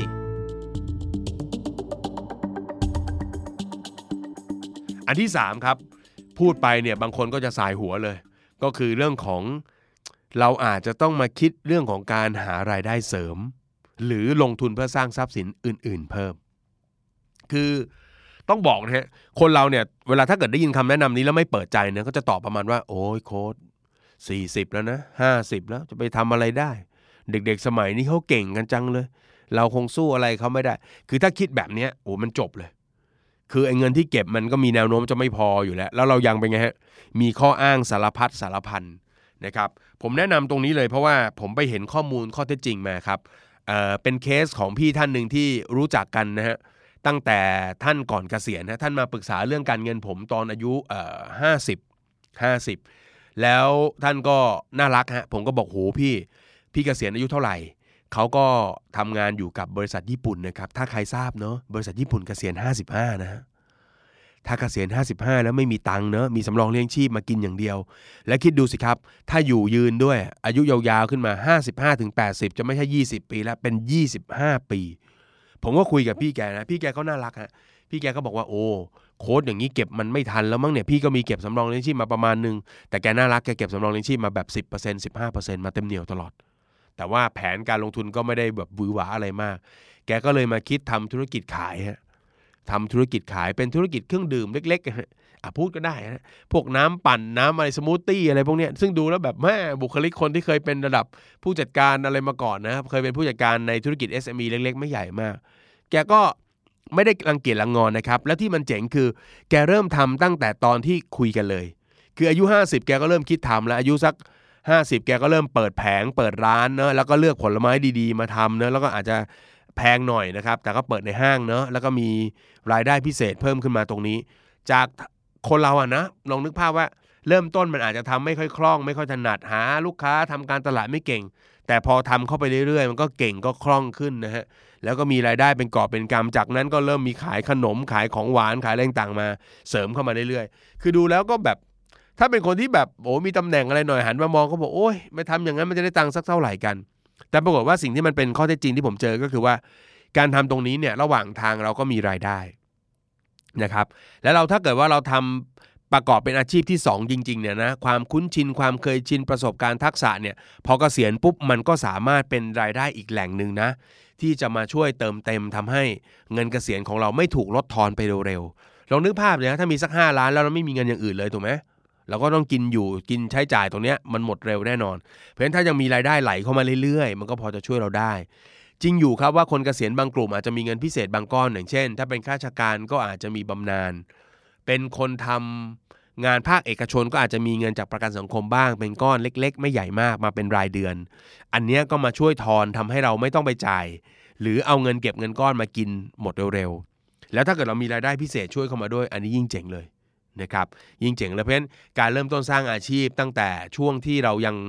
เเรียกว่าอะไรฮะยังมีเบาะสำรองอยู่เนี่ยผมเชื่อว่าน่าจะเป็นทางเลือกอีกทางหนึ่งที่ดีมากๆเลย แล้วที่เจ๋งมากครับเป็นผลพลอยได้ที่ที่ไม่น่าเชื่อก็คือ หลาย ๆ คนครับเวลาเกษียณแล้วเนี่ย ถ้าไม่มีอะไรทำเลยเนี่ย จะเหงา จะเหงามาก ออกแนวเฉาเลยแหละ ไม่เรียกเหงาธรรมดา เฉาเลยฮะ แล้วก็บางคนก็จะมามีความหวังในชีวิตอีกทีหนึ่งก็ต่อเมื่ออลูกๆเนะเอาหลานมาฝากให้เลี้ยง เอามาฝากให้ดูแลโถก็จะมีความหวังมีกำลังใจมีนะมีความหวังอยากจะมีชีวิตอยู่ต่อนานๆอะไรเงี้ยนะ เพราะฉะนั้นคนที่เกษียณไปแล้วเนี่ยปัจจุบันฮะอายุ 60เนี่ยยังแข็งแรงอยู่มากเลยเพราะฉะนั้น ถ้าเราไม่หยิบจับทำอะไรเลยเนาะเราก็อาจจะเฉาเราอาจจะเบื่อนะครับ บางคนนี่ไปถึงซึมเศร้าก็มี แต่ถ้าเกิดว่าเราหยิบจับทำเนอะมันก็ได้ได้ไปคบค้าสมาคม ได้เจอคนได้พูดคุยได้พบปะ มีสังคมเล็ก ๆ ของเรา ที่สำคัญคือยังมีรายได้ประกอบเข้ามาด้วย อันนี้ใช้ได้เลยนะฮะก็ดูไอเดียของพี่เขาแล้วเนี่ยผมก็ว่าเออมันก็โอเคนะ เงินรายเดือนก็ทำเท่าที่ทราบมาก็ได้ไม่เยอะนะครับ ประมาณหมื่นกว่าบาท 20,000นะ แต่ก็เหงาเหงาเบื่อเบื่อก็แก้โดยการหางานทำแบบนี้ก็ถือว่าใช้ได้เหมือนกันนะครับ อันนี้ก็เป็นช่องทางที่ที่น่าสนใจ และควรจะทำตั้งแต่วันที่เรายังมีรายได้อยู่อีกทางหนึ่งเป็นตัวค้ำอยู่นะคืออย่ามาเสี่ยงมาลองอะไรตอนที่แบบโอ้โห รายได้ไม่มี แล้วก็ต้องเจียดเงินเก็บเงินออมเอามาลงทุนเสี่ยงดวงดูเพราะว่าไม่น่าจะดี ไม่น่าจะเหมาะนะครับ อันนี้ก็เป็นแนวทางที่3นะครับแนวทางทีสี่4ครับ เอ่อเป็นแนวทางที่พอทำได้เหมือนกันก็คือ คนเราเนี่ยผมเชื่อว่าตลอดระยะเวลาการทำงาน 30-40 ปีเนี่ยอย่างน้อยที่สุดมนุษย์เนี่ยมักจะต้องเก็บทรัพย์สินอยู่อย่างหนึ่งติดตัวมาตอนเกษียณ นั่นก็คือบ้าน นั่นก็คือบ้านนะครับ มันอาจจะเป็นบ้านที่คุณอยู่อาศัยเองนั่นแหละนะครับ ไม่จำเป็นบ้านที่จะต้องเป็นบ้านที่เราไปซื้อลงทุนเก็งกำไรหรือปล่อยเช่าหรอกไม่ใช่ เป็นบ้านที่เราอยู่อาศัยนั่นแหละนะครับ ก็สามารถทำได้ครับ ก็สามารถทำได้ มีหลายคนสามารถเอาบ้านมาใช้ประโยชน์ในช่วงบ้านปลาย กรณีที่เงินสุ่มเสี่ยงจะไม่พอใช้นะครับ ก็มีช่องทางเยอะอย่างเช่น 1. มีบางคนเหมือนกันครับ ตอนเรากำลังสร้างชีวิตสร้างเนื้อสร้างตัวเนาะอายุสัก 30 40 มีลูกนะลูกอยู่กับเราบ้านก็อาจจะต้องหลังใหญ่ประมาณหนึ่งพอเกษียณปุ๊บลูกก็แยกย้ายกันออกไป บ้านก็จะดูจะใหญ่เกินไปแล้วนะครับหรือมีบางคนอาจจะถึงขั้นว่า โอ้คู่ชีวิตเนี่ยไม่ได้อยู่ด้วยแล้วอย่างเงี้ยนะครับก็อยู่เพียงลำพังคนเดียวเนี่ยก็มีเหมือนกันนะครับที่เขาตัดสินใจขายบ้านหลังใหญ่ออกไปนะฮะขายบ้านหลังใหญ่ออกไป เพื่อได้เงินก้อนมาสักก้อนหนึ่งนะฮะแล้วก็อาจจะซื้อบ้านหลังที่เล็กลงหรือเปล่าก็ไม่รู้ หรือบางคนก็อาจจะใช้วิธีเช่าอยู่อาศัย เพราะมีความรู้สึกว่าก็ไม่ต้องไปยึดติดว่าจะต้องมีบ้านแล้วอะไรเงี้ยนะครับหลายคนก็สามารถทำแบบนี้ก็ได้ หรืออย่างในต่างประเทศและผมคิดว่าในไทยกำลังมีมากขึ้นเรื่อย ๆ ก็คือ การที่แบ่งห้องนะฮะในบ้านตัวเองเนาะ นะครับมาให้บริการเป็นที่พักอาศัยชั่วคราวนะครับผ่านช่องทางแอปพลิเคชันอะไรต่างๆ เยอะแยะไปหมดเลยมีเยอะครับ หลายคนเนี่ยถึงขั้นว่าอยู่คนเดียวหรืออยู่กับคู่สามีภรรยาตัวเองเนอะแล้วห้องมันมีห้องว่างอีก 2 ห้องลูกไม่อยู่แล้วเนี่ยมีบางคนจัดบ้านตกแต่งบ้าน ตกแต่งภูมิทัศน์อะไรในบ้านเนาะทำให้คนมาอยู่ด้วยก็สะดวกก็ง่ายขึ้น แถมมีโปรแกรมด้วยใครมาพักกับเราก็พาไปที่ท่องเที่ยวในแต่ละจุดอะไรต่างๆ ได้ก็เป็นการ สร้างรายได้กับที่พักของเราได้ด้วยเหมือนกันนะครับ หรือมีบางคน ผมเจอเคสแบบนี้เหมือนกันก็คือเออเอาบ้านมาใช้ประโยชน์ฮะเอาบ้านมาใช้ประโยชน์โดยการเอาบ้านกลับไปขอสินเชื่ออีกครั้งหนึ่งนะครับ อันนี้เขาเรียกว่าสินเชื่อที่อยู่อาศัยสำหรับผู้สูงอายุนะครับ เป็นสินเชื่อตัวใหม่ที่เพิ่งเกิดขึ้นมาไม่นานนะครับ ภาษาอังกฤษเขาใช้คำว่า reverse mortgage mortgage ก็คือการจดจำนองบ้าน เวลาเราซื้อบ้านเราก็ต้องเอาบ้านเข้าไปจดจำนอง เพื่อจะเอาเงินกู้จากธนาคารมาจ่ายให้กับคนขายเรา แล้วเราก็เป็นหนี้ธนาคารเนอะเราเคลียร์หนี้ได้ก็ถ่ายถอนจำนองนะครับบ้านก็จะกลับมาเป็นของเรานะฮะทีนี้ไอการ reverse mortgage มันก็เป็นการทำในด้านตรงข้าม นะในด้านตรงข้ามก็คือ เรามีบ้านที่ปลอดภาระเราก็เสียณอายุเกิน 60 ปีแล้ว แต่ยังไม่เกิน 80นะฮะเราก็สามารถนำบ้านตัวเนี้ยกลับเข้าไปเข้าธนาคารอีกครั้งหนึ่งฟังแล้วก็ฮะกลับเข้าไปเป็นหนี้อีกครั้งหนึ่งอย่างนั้นเหรอนะครับ จริงๆแล้วก็อนุมานได้ประมาณนั้นว่าเสมือนว่าเป็นหนี้อีกครั้งหนึ่ง แต่ว่าแต่ว่า ต้องบอกก่อนว่าวิธีนี้ผมก็ไม่ได้แนะนำให้ทุกคนทำหรอกนะ ก็เอาเป็นว่าสำหรับคนที่เฮ้ยดูแล้วการเงินมันน่าตึงๆหรือมีโอกาสจะไม่พอละกันเนาะ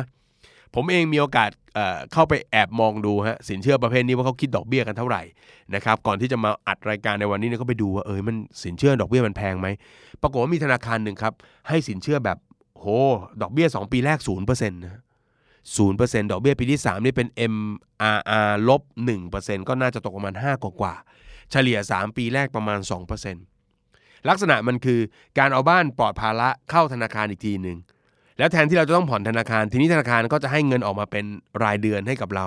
นะฮะหรือเป็นรายปีให้เป็นเงินก้อนเพื่อเราจัดสรรใช้จ่าย ทีนี้แล้วถ้าเราเกิดโชคร้ายจากไปล่ะครับโค้ดและไอ้บ้านหลังนี้มันจะทํำยังไงนะครับมันก็แล้วแต่ครับว่ามันก็มีทางเลือกของมันแหละ คุณอาจจะให้ลูกๆของคุณเนาะเอาเงินมาชำระคืนก็ได้ ถ้าคืนธนาคารก็จะได้บ้านกลับไปถูกไหมฮะ หรือเอาบ้านเนี้ยขายท่อตลาดไปเลยก็ได้ เพราะว่าถ้าขายท่อตลาดไปเนี่ยแบงก์ก็จะขอเงินของเขาคืนแหละที่เราไปกู้ยืมเข้ามา ก็ขอคืน แต่ว่าไอ้ส่วนเกินมูลค่าบ้านก็จะตกกลับมาเป็นของทายาทนะฮะอันนี้มันก็มีวิธีการบริหารจัดการเยอะ ก็อย่างที่บอกเนะก็ไม่ได้เชียร์ก็ไม่ได้เชียร์ว่าเฮ้ยขายเลยพวกเราแล้วก็ไม่ใช่นะ ก็อันนี้แล้วแต่แต่ละคนแล้วกันนะครับ คือเรื่องพวกนี้มันต้องประเมินว่าตอนเกษียณเนี่ยเรามีช่องทางการเงินอันไหนบ้างนะแล้วก็ แหล่งเงินที่มันจะมานะครับ แหล่งการกินอยู่ใช้จ่ายมันแมชมันพอกันไหม เพราะฉะนั้นอันนี้เป็นเรื่องส่วนบุคคลนะ ผมไม่ได้บอกว่าทุกคนต้องทำนะครับ แล้วก็อย่างสุดท้ายครับอย่างที่ 5 ครับ คือในเมื่อเราเก็บเงินช้า โอกาสที่เราจะไปถึงเป้าหมายเนี่ยนะครับ มันก็อาจจะเรียกว่าต้องใช้ความพยายามสูง หรืออาจจะบิดเบี้ยว บิดเพี้ยนไปบ้างไม่เป็นอะไรนะฮะ เพราะฉะนั้นในช่วงสุดท้ายเนี่ยเราก็ต้องวางแผนครับว่าจะทำยังไงให้เราใช้จ่ายเงินได้อย่างพอเพียงนะครับ แล้วก็วางแผนการใช้จ่ายให้มัธยัติที่สุดนะฮะซึ่งตรงนี้สามารถทำได้เนาะเราสามารถประเมินได้นะรวมไปถึงว่าตอนเกษียณก็ใช่ว่าหลังเกษียณแล้วพอเราได้เงินก้อนมาแล้วเราจะลงทุนอะไรไม่ได้เลย ถ้าเราเป็นคนที่ฝึกเรื่องการลงทุนตั้งแต่อายุสัก 45 เป็นต้นไปเนี่ยถึงเวลาเกษียณเราก็ยังสามารถกลับมาลงทุนได้ การเงิน นะส่วนหนึ่งใช้จ่ายไปในช่วง 5 ปีแรก ส่วนที่เหลือลงทุนระยะสั้น ลงทุนระยะยาวได้หมดเลยนะครับ แต่ต้องมาวางแผนเรื่องของการใช้จ่ายอย่างประหยัดอย่างมัธยัตินิดสักนิดหนึ่งรวมไปถึงเรื่องของการใช้สิทธิประโยชน์ ขั้นพื้นฐานต่างๆ เช่น การรักษาพยาบาลเนาะอันนี้เราเป็นคนไทยเราก็มีสิทธิ์ใครเป็นข้าราชการก็ใช้สิทธิราชการนะใครเป็นบุคคลทั่วไปอันนี้นะครับเราออกจากประกันสังคมมาแล้ว เราก็ใช้สิทธิ์บัตรสามสิบบาท บัตรทองนะฮะแล้วแต่เราจะเรียก อันนี้ก็เป็นการช่วยลดค่าใช้จ่ายในช่วงวัยเกษียณของเราได้ด้วยเหมือนกันนะครับ อีกเรื่องหนึ่งที่ต้องระวังก็คือ การจัดการเงินก้อนนี้ครับ ย้ำเหมือนกับที่คุยในครั้งก่อนๆหน้าเลยก็คือว่า เงินก้อนนี้เนี่ยนะครับไม่ว่าเราจะเก็บเงินช้า เก็บเงินเร็วไม่รู้แหละปลายทางได้เท่าไหร่ไม่รู้ละแต่เป้าหมายของมันก็คือการเก็บเงินเพื่อเป็นทุนเกษียณสำหรับชีวิตเราฮะมันเป็นทุนเกษียณสำหรับชีวิตเราดังนั้นจึงไม่ควรให้ใคร แม้กระทั่งลูกหลาน เราควรจัดสรรมันไว้เพื่อใช้เองตลอด 20 หรือ 25 ปีที่จะต้องอยู่กับกับเงินก้อนนี้ให้ได้นะครับ เพราะฉะนั้นอย่าให้ใครพอให้ปุ๊บมันคือการตัดเนาะหรือทุบเนี่ยถุงเงินของเราทิ้งเลยอย่างเงี้ยนะครับ มันก็จะอยู่ยากอยู่ลำบากเหมือนกัน รวมไปถึงอีกเรื่องหนึ่งที่ต้องระมัดระวังนะครับ แล้วก็อยากจะเตือนเลยก็คือ เรื่องของการถูกชี้ชวนลงทุนต่างๆนะครับถ้าใครเคยฟัง The Money Case ในตอนก่อนๆนี้นะ ผมก็ได้เล่าไปแล้วว่าแน่แหละครับ ผู้เกษียณนี่คือเหยื่อลดโอชะของพวกที่ทำพวกแชร์ลูกโซ่ หรือการลงทุนที่หลอกลวงเลย เพราะว่าเวลาเขาไปหลอกลวงน้องๆนะเด็กๆ ที่เพิ่งเริ่มต้นทำงานโถมันจะได้สักกี่หมื่นนะมันจะได้สักกี่แสน แต่ถ้าหลอกคนกลุ่มเนี้ยคนที่ไม่เข้าใจเรื่องการลงทุนแล้วก็เกษียณมาแล้วมีเงินเก็บเงินก้อนเนี่ยแม่กลุ่มนี้เนี่ยแม่หลอกทีได้เป็นเจ็ดหลักเป็นหลักล้านเลยสบายๆนะฮะ แล้วก็เป็นกลุ่มที่มีอะไรก็จะบอกการส่งต่อกันแหมบางทีกินนี่กินรวบทั้งกลุ่มเลยนะฮะทีเดียวอิ่มหมีพีมันเพราะฉะนั้นก็ต้องระมัดระวังด้วยนะครับ สุดท้ายเรื่องหนึ่งที่ดูแลขนานคู่กันไปก็คือเรื่องของสุขภาพเนาะนะครับ การดูแลสุขภาพก็เป็นเรื่องหนึ่งที่เป็นปัจจัยที่ทำให้เกิดค่าใช้จ่ายใช้ได้เลยทีเดียวนะครับ อันนี้ก็คือเป็นแนวคิดแนวทางเบื้องต้นนะฮะที่อยากให้คนที่ เอาละรู้ตัวแล้วว่าวันนี้ฉันช้าไปแล้ว แต่นะครับอยากจะเริ่มต้นก็ลองเอาทั้ง 5 ข้อนี้นะครับ ลองไปปรับไปประยุกต์ใช้ดูนะครับไม่มีอะไรสายเกินไปสำหรับคนที่ตั้งใจจะแก้ปัญหาชีวิตของตัวเองนะครับ ตรงกันข้ามครับ คนที่ไม่รู้ร้อนรู้หนาว คนที่ไม่ตระหนัก คนที่ไม่รู้สึกว่านี่มันเป็นปัญหา หรือแม้กระทั่งคนที่รอคอยว่าไม่เป็นไรหรอก เดี๋ยวกเกษียณฉันก็คงจะมีคนมาช่วย มีคนมาดูแล ผมรับประกันได้เลยครับว่าคนกลุ่มนั้นเนี่ยจะเป็นคนที่เจ็บปวดที่สุดเมื่อวันเกษียณมาถึงนะครับ เพราะฉะนั้นเริ่มช้าดีกว่าไม่เริ่มเลย ขอแค่ว่าให้เราเริ่มต้นบนทิศทางที่ถูกต้อง อย่างนี้ก็สามารถพาเราไปถึงจุดหมาย ในเวลาที่ต้องการได้ได้เหมือนกันครับ และนี่คือรายการ The Money Case by The Money Coach นะครับ โดยผมโคชหนุ่มจักรพงศ์เมธพันธ์นะครับ ติดตามฟังกันทุกวันจันทร์นะครับ เป็นประจำ แล้วในตอนต่อไปมีเรื่องอะไรจะมาเล่าให้ฟังนั้น คอยติดตามนะครับสำหรับวันนี้ขอบคุณทุกท่านมาก ๆ เลยครับสำหรับการติดตาม สวัสดีครับ ติดตามทุกรายการของ The Standard Podcast ทาง Spotify, YouTube และทุกที่ที่คุณฟัง podcast ได้แล้ววันนี้ The Standard Podcast Eye Opening for your ears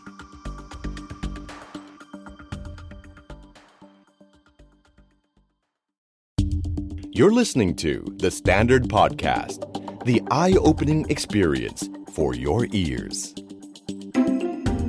The Money Case by The Money Coach. Real money, real people, real problems. สวัสดีครับ สวัสดีคุณฟังทุกท่านนะครับ ขอต้อนรับเข้าสู่รายการ The Money Case by The Money Coach นะครับ กลับมาแล้วนะครับ หลังจากที่หายกันไปนานนะครับอ่า ในซีซั่นนี้ก็เป็นซีซั่นที่ 3 นะครับ ก็ขอต้อนรับครับโคโฮสของเราครับ โอมสิริวิรกุลครับ สวัสดีครับนะฮะเราก็พบกันเป็นประจำนะครับ ทุกวันจันทร์กับวันศุกร์นะครับ วันจันทร์ก็เป็นประเด็นการเงินนะครับ ใกล้ตัวนะครับ หยิบยกเอามุมทางด้านการเงินมาคิดมาวิเคราะห์กันรวมถึงให้แนวทางในการดำรงชีวิตกับเงินอย่างมีความสุขครับ แล้ววันศุกร์เราก็จะเปิดซองครับอืมวันศุกร์นี่มันเป็นเขาเรียกอะไรเป็นความฝันในชีวิตมากนะครับเคยดูรายการพี่ดีเจอ่านะครับแล้วได้อ่านนะครับครับ สวัสดีค่ะคุณอาโค้ดหนุ่ม เสียงเสียงต้องหล่อด้วย เสียงต้องหล่อด้วยเออสวัสดีค่ะคุณอาอะไรอย่างเงี้ยนะอ่าครับแล้วก็ตอบคำถามไปนะครับ เอาละวันนี้เป็นวันจันทร์นะครับเพราะฉะนั้ครันบเรามาคุยกันกับประเด็นนะครับ ซึ่งเราก็จะไปสอดสายค้น สดใสเลยนะครับสอดพี่ใส่ครับ ไปค้นมาว่าเรื่องอะไรหนอครับ ที่คนเขากำลังกังวล อืม แล้วมันมีประเด็นทางการเงินไปเกี่ยวโยงเกี่ยวข้องอ่า นะครับ ซึ่งครับ วันนี้เป็นเรื่องอะไรครับโอมครับ เรื่องเกี่ยวกับวางแผนไม่มีลูก โอ้จะต้องวางแผนการเงินกับชีวิตอย่างไรดีอือหือนะครับเออตอนนี้ต้องบอกว่าคนยุคใหม่ครับ นะครับจริงๆก็ยุคพี่มาก็มีแล้วล่ะ ครับ นะก็เริ่มจะไม่ค่อยอยากจะมีลูกกันครับเพราะฉะนั้นวันนี้โจทย์ของเราคือ คนที่วางแผนจะไม่มีลูกเนี่ยครับเฮ้ยแก่ตัวเนี่ยคุณทำยังไง จะจัดการกับชีวิตยังไงดีอ่าครับแล้วแน่นอนพอแก่ตัวไปปุ๊บคุณมีค่าใช้จ่ายครับเอาการเงินต้องดูแลยังไงอ่าถูกต้องนะครับครับโอ้ต้องบอกว่าเรื่องนี้เป็นเรื่องที่กำลังมาแรง ร่วมสมัยอยู่ ร่วมสมัยอยู่ร่วมสมัยนะครับอยู่เพราะว่าใช่จริง ๆ เอาใกล้ตัวก่อนเลยโอมครับเพื่อนพี่ที่สนิทกันอืมมีอยู่ประมาณ7-8คนเนี่ยที่สนิทรู้จักกันครับที่มีลูกนะครับ น่าจะประมาณครึ่งเดียวอ่า สี่ครับนะฮะแต่ที่อีกสี่ไม่มี พี่ก็เคยคุยเหมือนกันครับนะครับ ทุกครั้งที่มันมาเจอพี่เจอลูกพี่บอกเป็นไง ลูกซนไหมอ่าเลี้ยงลูกเหนื่อยไหมอะไรเงี้ยเออเราก็บอกไม่นะ เราก็สนุกดีแฮปปี้ดีครับเราก็เลยถามบอกว่าแล้วทำไมไม่มีลูกกันอืมอันนี้อันนี้เอากลุ่มเพื่อนพี่ที่ใกล้ตัวก่อนเพราะว่า โอ้ก็หน้าที่การงานดีนะครับการเงินก็ใช้ได้เลยดีเลยอืมแต่ก็ตัดสินใจเลย ตั้งแต่วันที่แต่งว่าไม่เอาไม่มีอืมนะครับเออเออก็เลยถามเขาเขาบอกว่าเขากังวล อันนี้ไม่รู้นะว่าลุยุคใหม่เป็นยังไงนะแต่ครับยุคพี่ก็จะเป็นว่ากังวลว่าถ้ามีเด็กคนหนึ่งเกิดขึ้นมาในครอบครัวเนี่ย มันยากเหลือเกินที่จะเลี้ยงฝ่ามรสุมอ่าสภาพแวดล้อมอะไรต่างๆน่ะครับไปถึงจุดที่แบบเนาะประสบความสำเร็จในชีวิตได้อืมมันยากกว่าแต่ก่อนเขาว่าอย่างนี้ครับเออดูพูดแล้วมันดูแบบโลกเรามันเลวร้าย โหดร้ายเหลือเอเกิอนไม่เหมือนพี่ลาเวนเดอร์ พี่วิ่งอยู่ในทุ่งทางลาเวนเดอร์อยู่ครับเออพี่สุว่าโลกมันยังไปได้อืมเนอะ ถ้ามันถ้ามันแย่เนี่ยมันก็มันก็ต้องต้องแย่ไปแล้วสิเออแต่ว่ามันยังมีดีมากกว่าแย่ มีมุมดีๆอยู่เออมันยังไปได้นะครับอืมแต่ไม่รู้รุ่นใหม่เป็นยังไงนะครัครับบรุ่นโอมมีเพื่อนๆที่แต่งงานแล้วหรือยังที่ยังไม่มีลูก โอ้เพื่อนก็แต่งงานไประดับหนึ่งแล้วครับ ผมเองก็แต่งงานไปอ๋อแล้วเหรอที่จะพูดออกอากาศทำไมนั่นแน่นะครับหมดสินนะครับผมหมดสินนะครับเออครับผมครับผมใช่ก็มีแต่งงาน ไประดับหนึ่งแล้วเยอะเหมือนกันครับอะไรเงี้ยแล้วก็คือสมมติแต่งงานไปสักห้าอะไรเงี้ยห้ามีปีมีมีมีห้าคนห้าคนห้าคู่ มีมีสักหนึ่งมีสักหนึ่งอีกสี่คู่ยังไม่มีอ่าจะไม่มี ซึ่งเราสันนิษฐานได้สองเรื่องเออคือไม่อยากมีอ่ากับไร้ฮะครับผมกับไร้ฝีมือไปกินขนมจีนแล้วไม่เติมนั่นเองครับผมไม่เติมไร้ฝีมือไร้ฝีมืออ่าแต่ว่าแต่ว่าเขาเขามีทรายมาไหมว่าไม่อยากจะมี มีครับเวลาเอ่อรวมรุ่นรวมแก๊งหรือไปแฮงเอาท์กันเนี่ย อ่านอกเหนือจากเรื่องงานเรื่องอะไรอื่นๆแล้วเนี่ยเราเออก็จะมาคุยกันเรื่องเรื่องเนี่ยแหละเรื่องชีวิตคู่ เออ ใช่ว่าจะมีแผนอะไรยังไงบ้างไหมอะไรเงี้ยอืมซึ่งส่วนใหญ่ก็80%คือ เอ้ยยังไม่อยากมีคืออม คือคือคือมีคนตอบคือยังไม่อยากมีนั่นหมายความว่าในระยะยาวอาจจะมีครับกับแบบไม่อยากมีเลย เออ เอออะไรเงี้ยไม่อยากมีเลยนี่คือเขาให้เหตุผลประมาณเขาให้ว่เหตุผลเพราะว่าหนึ่งคือ ตัวเขากับแฟนอะอืม happy กับสถานะตรงนี้ กับการดำเนินชีวิต แบบนี้เออออย่างคล่องตัวเออเออแล้วก็อีกปัจจัยหนึ่งที่รู้สึกว่าสบายใจกว่านั้นก็คือว่าทางบ้านฝั่งแม่แต่ละฝั่งอะไรเงี้ยก็ไม่ได้มา pressure ว่าอ๋อคุณต้องมีต้องมีให้ทาฉันยาทมีอะไรเงี้ยอ่าเออก็ไม่ได้เพรสเชอร์ ก็ติดปีกเลยครับอ่าก็เลยว่าสถานะที่เป็นอยู่คือไปไหนครับมาไหนก็สะดวกดีบายคล่องตัวดีาใช่สบายตัวมีมีคนเคยพูดให้พี่ฟังเหมือนกันบอครักบว่ามีบางคู่ที่เขาไม่แต่งงานเนี่ยครับเขาก็พูดแบบสวนกลับมาอ่าโอ้ มีมีลูกเนี่ยมันไม่ใช่ง่ายๆนะอะไรเงี้ยอ่าเออครับบอกอ๋อครับครับครับแกคิดดูแล้วกันมีหมาเข้ามาบ้านหนึ่งตัวอ่าแกเลี้ยงแกชีวิตแกยังวุ่นวายเลยเออแม่มันเปรียบลูกมันมันก็ช่างเปรียบเนาะเออเออบอกเออก็เห็นภาพเว้ยครับเออมันก็เห็นภาพนะครับอืมครับอ่าเพราะฉะนั้นอ่หลายๆคนเนี่ยน่าจะดูจากเนาะรูปหนึ่งก็คือรูปแบบชีวิตหรือไลฟ์สไตล์ครัเนาะบว่ามันครับเปลี่ยนไปพอสมควรใช่จากแต่เดิมเนี่ยพอแต่งงานกันปุ๊บเนี่ยโอ้ยสภาพครอบครัวนะครับก็คือพ่อแม่ปู่ย่าตายายก็จะมาอืมบิ้วครับนะ เจองานเลี้ยงรุ่นไหมฮะรวมรวมครอบครัวทีไรก็จะพูดว่าเอ้ายังไงเมื่อไหร่เออจะมีใช่ไอ้นั่นเขาแซงไปแล้วเออเนอะแหมเออทำอย่างกับวิ่งร้อยเมตรอย่างนะมีแซง F F1 เออแซงไปเขาแซงไปแล้วอะไรเงี้ยนะเอออะเออเพราะไลฟ์สไตล์มันก็เปลี่ยนครับสองน่าจะเป็นเรื่องของความกังวลอืมความกังวลและและและความกังวลตัวหนึ่งที่มันอาจจะมีส่วนเกี่ยวข้องก็น่าจะเป็นเรื่องของการเงินด้วยครับนะครับ เพราะว่าเอาจริง ๆ ในฐานะที่พี่ก็มีลูกครับ เลี้ยงเด็กหนึ่งคนเนี่ยอืมก็มีรายจ่ายพอสมควร รายจ่ายช่วง 3 ปีแรกจะยังไม่เยอะหรอกครับ จนมันเข้าเรียนนั่นแหละ ตรงเนี้ยแหละพี่ โอ้โหทีเด็ดเพราะว่าคนรุ่นใหม่เอาจริงครับๆเราก็มองนะว่าแหมเด็กที่มีการศึกษาที่ดี อืมมันก็มีโอกาสหลาย ๆ อย่าง ครับการศึกษาดีก็จะเจอเครือข่ายเพื่อนที่ดีอืมเครือข่ายเพื่อนที่ดีข้างหลังก็จะมีครอบครัวถูกไหมฮะ ครับ ซึ่งเป็นแบ็กอัพอะไรต่างๆอูสังคมก็จะต่างอะไรต่างๆ ดีกันไปตามเรื่องก็ว่ากันไป อืมก็จะพยายามหนุน ครับ พยายาม สู้สุดชีวิตเพื่อให้ลูกได้เข้าไปเนาะครับเพราะฉะนั้นรายจ่ายลูกพอเข้าเรียนเนี่ยอลังมากอลังมากอลังมาก ของพี่นี่ก็โรงเรียนแบบไม่ได้สุดนะ ไม่ได้หรูบนสุดเลยนะครับ เทอมหนึ่งต่อคนเนี่ยแปดหมื่นอื้อหือปีละแสนหกอืมสองคนก็สามแสนครับ พ่อมันจนแหละแม่แลกซื้อ นี่จึงเป็นเหตุผลที่เอาลูกมาโฮมสกูลอ่าอยู่บ้านบ้านประหยัดไปอยู่สามแสบ้านนสองนะครับอ๋อมันนี่คิดได้ยังไง นี่คือเหตุผลที่แท้จริง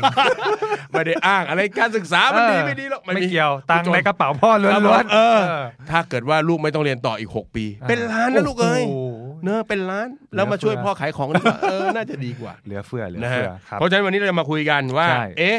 คนที่ไม่มีลูกครับ ถ้าเป็นคนยุคเก่าเขาตั้งโจทย์อย่างนี้โอมครับเขามีลูกสี่คนอืมนะส่วนใหญ่จะสามถึงสี่คนแล้วก็วาดหวังครับขีดเส้นใต้คำว่าวาดหวังวาดหวัง คือฝันไว้ว่า ถ้าเราเกษียณเนาะจะมีคนมาดูแลเราอ่าอ่าซึ่งในความเป็นจริง ความเสี่ยงสุดแล้วเนี่ยเรียกความเสี่ยงสุดมากเออแต่ทีนี้ตอนนี้แล้วข้อมูลปัจจุบันเป็นยังไงบ้าง เราไม่เอาเพื่อนเราไม่เอาอ่าคนใกล้ตัวเราครับเอาข้อมูลของทั่ว ๆ ไปเนี่ยคนเขาคิดยังไงกับการมีลูก ก่อนจะไปถึงเรื่องของพวกเอ่อข้อมูลหรือพวกตัวเลขเนี่ยคือมันจะมีศัพท์เฉพาะตัวก่อนอ่าว่าคนที่ใช้ชีวิตแบบไม่มีลูกเนี่ยเขามีศัพท์เรียกว่าอะไรเฮ้ยเอามีด้วยเหรอมีมีพี่แม่มันมีการบัญญัติทุกวงการเลยเว้ยเฮ้ยอ่าอ่านักเรียนจดนะครับจถ้าดเราตามจดตามด้วยถ้าเราเป็นคนแบบโสดโสดๆหรือใช้ชีวิตคนเดียว แล้ววางแผนว่าในอนาคตไม่มีลูกแน่นอนแล้วเขาเรียกเขาว่ากลุ่ม SINK พี่กลุ่ม SINK SINK อ๋อ SINK ใช่มันย่อมาจากว่า single income no kids single เออ income no kids และ no kids ด้วยใช่ไม่มีลูกไม่มีลูก อ๋อ SINK ใช่นะครับอ่าอันนี้ก็งงอยู่ว่าคือเป็นโสดแล้วมันจะมีลูกได้เหรอเฮ้ยเดี๋ยวนี้มีเดี๋ยวนี้มีอ๋อเดี๋ยวนี้มีลงสถานภาพโสดอ๋อแล้วก็มีลูกมีลูกอ๋อสรรพากรงงประจำเลยเออลงโสดแต่ว่ามีลูกมีลูกหักลดหย่อนด้วยอ๋อโอเค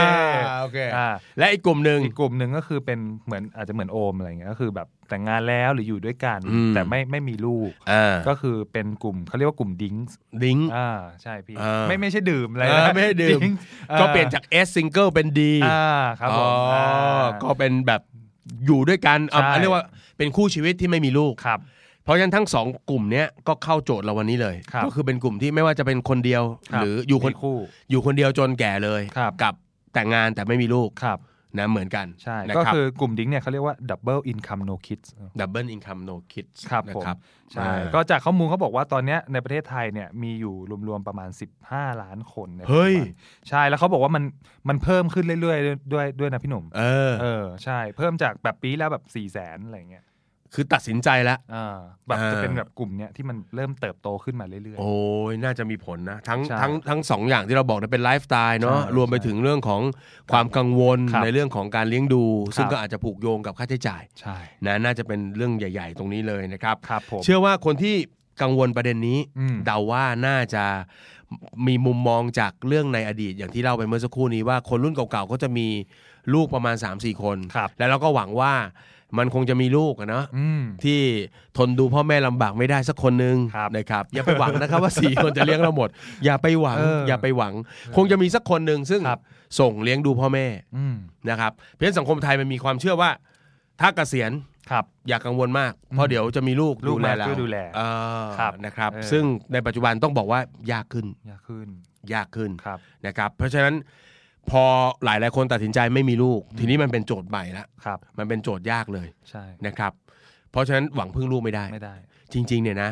เห็นหัวข้อวันเนี้ยที่โอมส่งมาเนี่ยพี่นึกในใจแวบแรกเลยนะพี่แม่งแวบก่อนเลยอ่าคือ โจทย์ง่ายนิดเดียว คือจริง ๆ แล้วเราก็หวังกับมันไม่ได้แต่แรกแล้ว เพราะฉะนั้นหลักการวางแผนการเงินมันเหมือนกันครับ เพราะฉะนั้น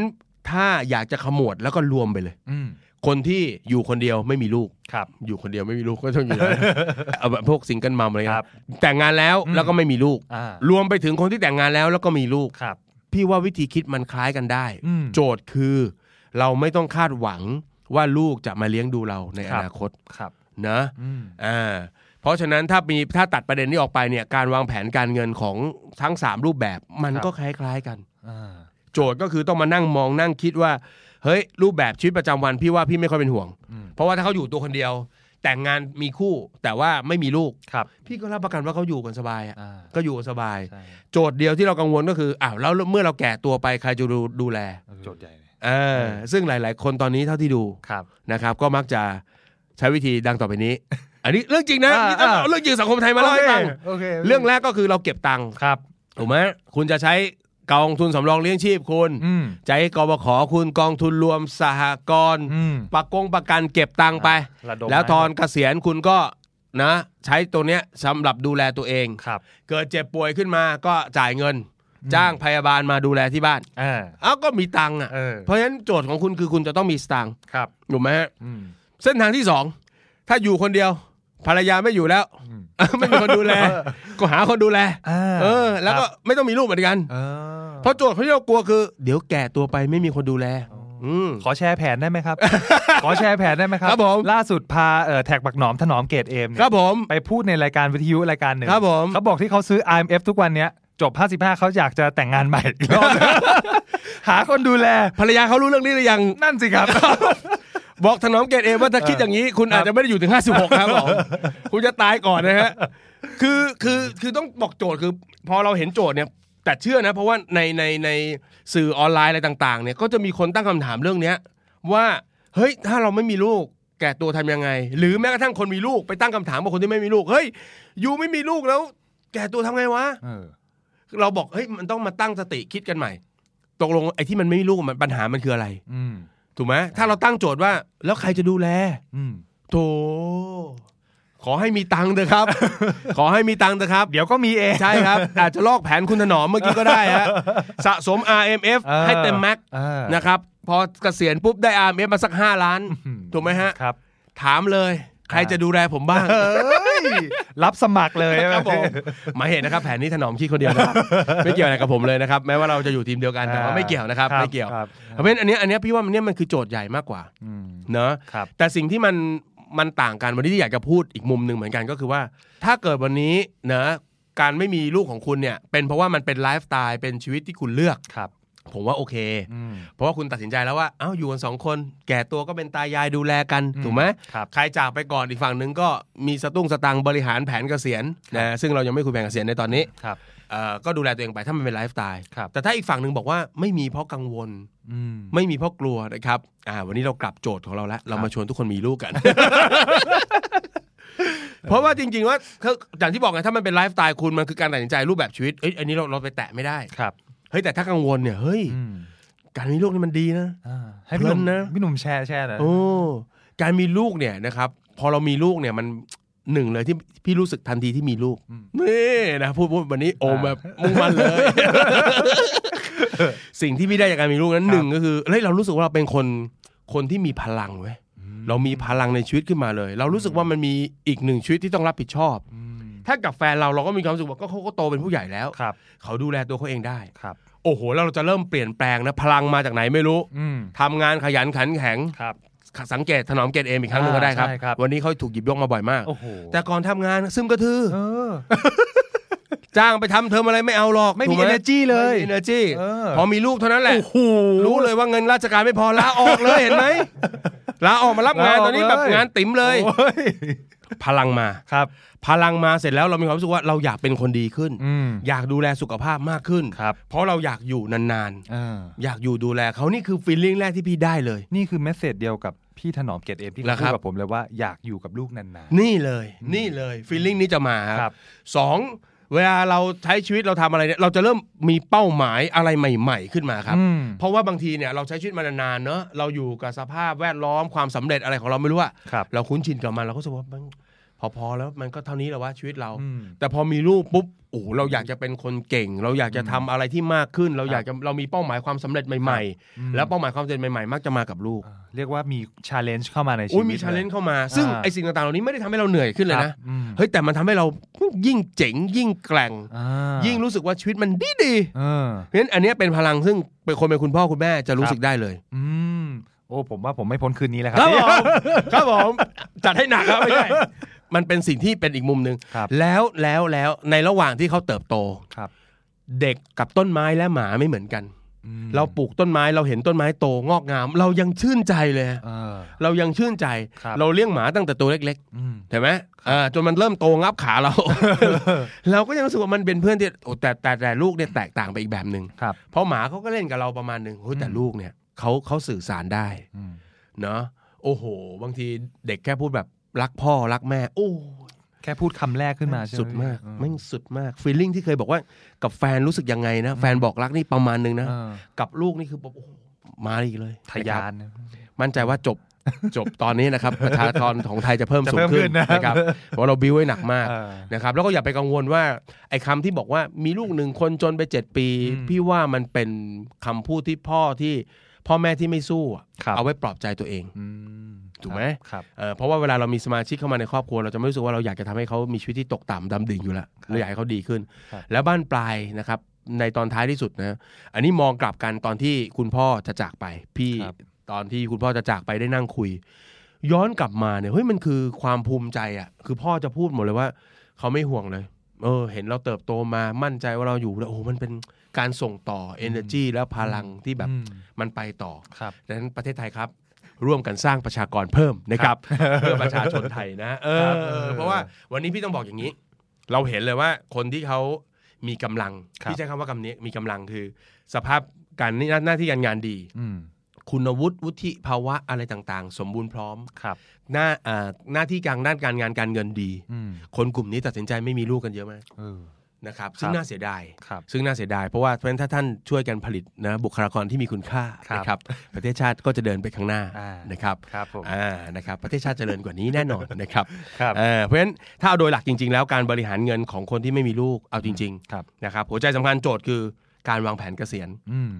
มันไม่ได้เปลี่ยนโจทย์ไปครับเพราะว่า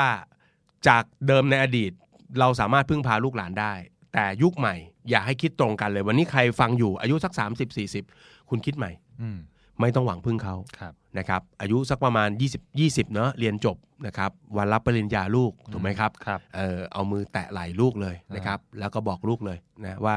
ลูกเอ้ยเราแยกกันตรงนี้ พอเสียมาเยอะแล้ว ดูแลตัวเองนะหนี้สินทั้งหมดที่มีในระหว่างที่ส่งเองเรียน เองอย่ากังวลใจอืมพ่อขอรับผิดแต่เพียงผู้เดียวนะครับแล้วก็สัญญาว่าจะไม่โทรไปขอเงินเองอืมเห็นไหมมันก็ไม่ต่างกับคนที่มีลูกถูกไหมโอ้โหเออพ่อจะไม่โทรไปขอเงินเองแม้แต่บาทเดียว แสดงว่าเป็นหนึ่งในพ่อที่ไม่ติดลิสต์รายการค้นหาจากเทปที่แล้ว ใช่แล้วครับผมใช่แล้วลูกยืนนี่น้ำตาไหลพรากเลยน้ำตาไหลรู้ไหมพรากครับซึ้งมากกำลังจะเดินออกพ่อคว้าแขนเลยเออและเช่นกัน มึงก็อย่าโทรมาวินวินครับผมวินวินฉะนั้นยุคใหม่ถ้ายุคใหม่พ่อแม่ยุคใหม่ต่อให้มีลูกแล้วเขาคิดแบบนี้ว่าส่งเสียลูกจนจบ คุณก็ต้องวางแผนเกษียณตัวคุณเองอืมถูกไหมครับเพราะฉะนั้นคนที่ ไม่มีลูกนะครับอาจจะเป็นคู่ชีวิตแบบอ่าชายหญิงอืมหรือคู่ชีวิตแบบใหม่ก็มีเยอะเยอะนะครับลูกศิษย์ผมก็มีคู่ชีวิตแบบแบบอ่าหญิงหญิงอืมชายชายก็มีครับซึ่งมันก็คล้ายกันว่าเราก็อาจจะไม่ได้มีลูกหรือไม่ได้เอาลูกมาเลี้ยงอืมถูกไหมครับเราก็หน้าหน้าที่ของเราคือวางแผนการเงินของเรา เพื่อให้มั่นใจว่าเกษียณอยู่รอดได้อ่านะครับเพราะฉะนั้นซัดให้เกลี้ยงครับ กบขสำรองเลี้ยงชีพอ่า LTF RMF ประกันอืมใส่ไปให้หมดใส่ให้หมด เพื่อสุดท้ายบ้านปลายเราดูแลตัวเองได้ ครับ นะครับโอ้แม่ เยี่ยมเล่นจนจบตอนแล้วอมบิวไหมครับ มีไหมครับนะก็จริง ๆ อยากจะบอกว่าเรื่องของแบบการดำเนินเขาเรียกว่าไงชีวิตคู่หรือจะครับอยู่คนเดียวอะไรเงี้ย โดยส่วนตัวมองว่ามันเป็นเรื่องของความพึงพอใจกับการวางแผนเนอะ ใช่เออถ้าเราพึงพอใจแบบนี้แล้วแผนแน่นแบบที่พี่หนุ่มแนะนำครับผม ก็ซัดไปครับซัดยาวไปๆคครัรับบผมซัดเลยครับ ห้ามฟังเทปนี้ตอนหัวค่ำคือถ้าฟังเช้าๆมันยังใส่หาใส่หน้าปุ๊บมันยังไปไหนไม่ได้ มันต้องไปทำงานก่อนเออนะครับครับอย่าฟังตอนหัวค่ครับำนะครับผมเตือนไว้นะครับฝากทีมงานไว้เถียนว่าตอนนี้ห้ามฟังตอนหัวค่ำดอกจันตัวใหญ่นะครับเพราะฉะนั้นไม่ว่าคุณจะวางแผนมีลูกหรือไม่มีลูกครับสุดท้ายที่สุดก็คือความสุขในการดำรงชีวิตครับซึ่งเราออกแบบไลฟ์สไตล์ของเราครับ มีลูกหรือไม่มีลูก เราก็ต้องวางแผนการเงินเพื่อดูแลชีวิตหลังเกษียณของเราด้วยตัวเราเองครับเจ็บป่วยทำยังไง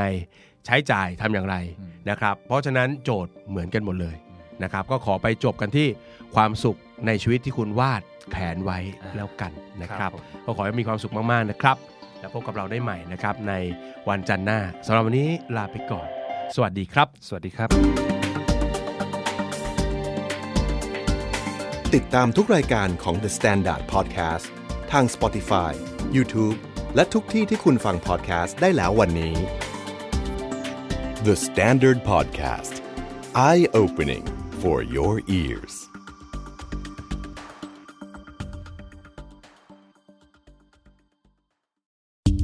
You're listening to The Standard Podcast, the eye opening experience for your ears. The Money Case by The Money Coach. Real money, real people, real problem. สวัสดีครับ ขอต้อนรับเข้าสู่รายการ The Money Case by The Money Coach ครับ พบกับผม โอม โอมสิริวีรกุล และโคชหนุ่มจักรพงศ์เมธพันธ์ชูนิ้วสองนิ้วขึ้นไปเป็นฟ้าแล้วเงยหน้าให้ฟินนะคเย้รับรายการเรากลับมาแล้วครับ นะฮะ ต่อสู้กับชีวิตการทำงานและโลกการเงินหนึ่งสัปดาห์นะครับ ก็จะกลับมาพบกับพวกเรานะครับ มาเติมพลังเติมไฟกันอีกครั้งหนึ่งครับนะพี่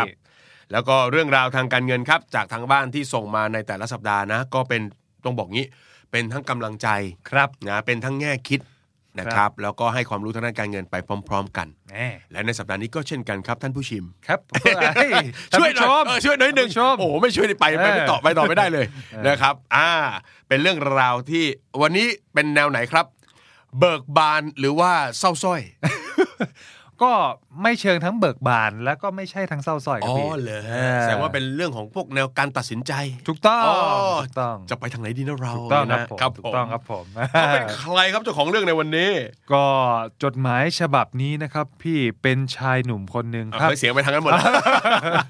เป็นชายหนุ่มคนหนึ่งครับพี่ชื่อว่าบอมครับครัอาบยุผม30 ปีโอ้ครับ ปัจจุบันทำงานเป็นเอ่อพนักงานบริษัทเอกชนแห่งหนึ่งครับอืมเราก็บอกด้วยครับว่าติดตามพอดแคสต์นี้มาสักพักแล้วครับแล้วก็มีคำถามเกี่ยวกับการลงทุนที่อยากจะขอคำแนะนำจากพี่ทั้งสองคนครับครับผมว่ามาบอม ก็คุณบอมนะฮะเขามีเป้าหมายคือเขาบอกว่าคล้ายกับคนทั่วไปครับคือ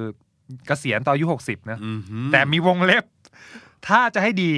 อยากเกษียณเร็วกว่านั้นครับโอ้โหอายุสักประมาณ 45 โอ้โหครับผมอ๋อเร็วไปไหมเนี่ยเออแต่ก็ถือว่าโอเค ถือว่าเป็นเป้าหมายไปอคยารักบจะเกษียณทางการเงินใช่ครับอายุ 45 ใช่ครับผมแล้วก็เขาบอกว่าตอนนี้ผมมีเงินเดือนนะฮะรายได้จากเงินเดือนเนี่ยสามหมื่นบาทครับผมไม่มีหนี้สินอะไรเลโโหยขีดเส้นใต้ตรงนี้ลึกๆเลย ไม่ครับผมีหนี้สินอะไรเลยอีกสักครั้งครับผมไม่มีหนี้สินอะไรเลย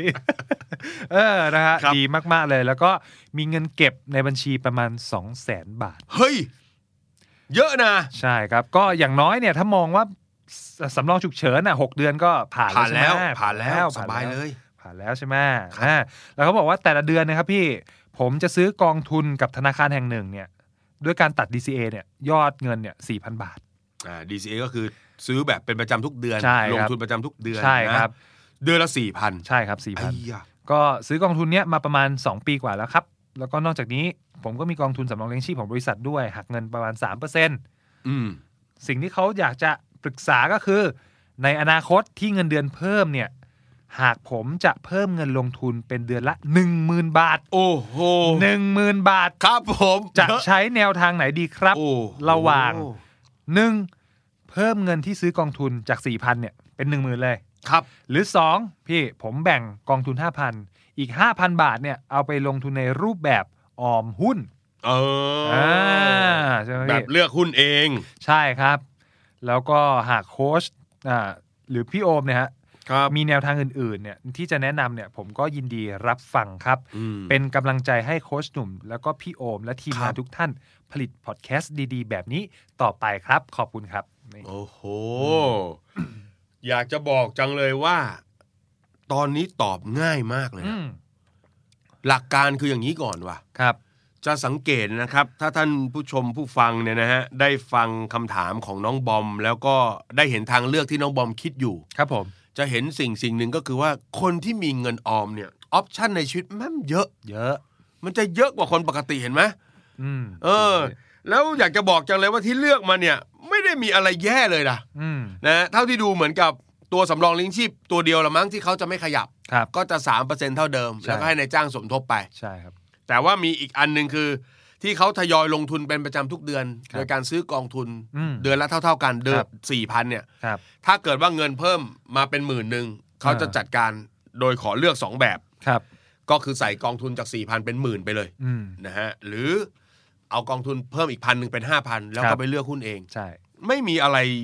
ผิดไม่มีอะไรแย่สักอันหนึ่งเลยบอม เป็นแฮปปี้โปรแบมโอ้โห ได้หมดเลยได้หมดเลยครับ ที่อาจจะเน้นสักนิดหนึ่งก็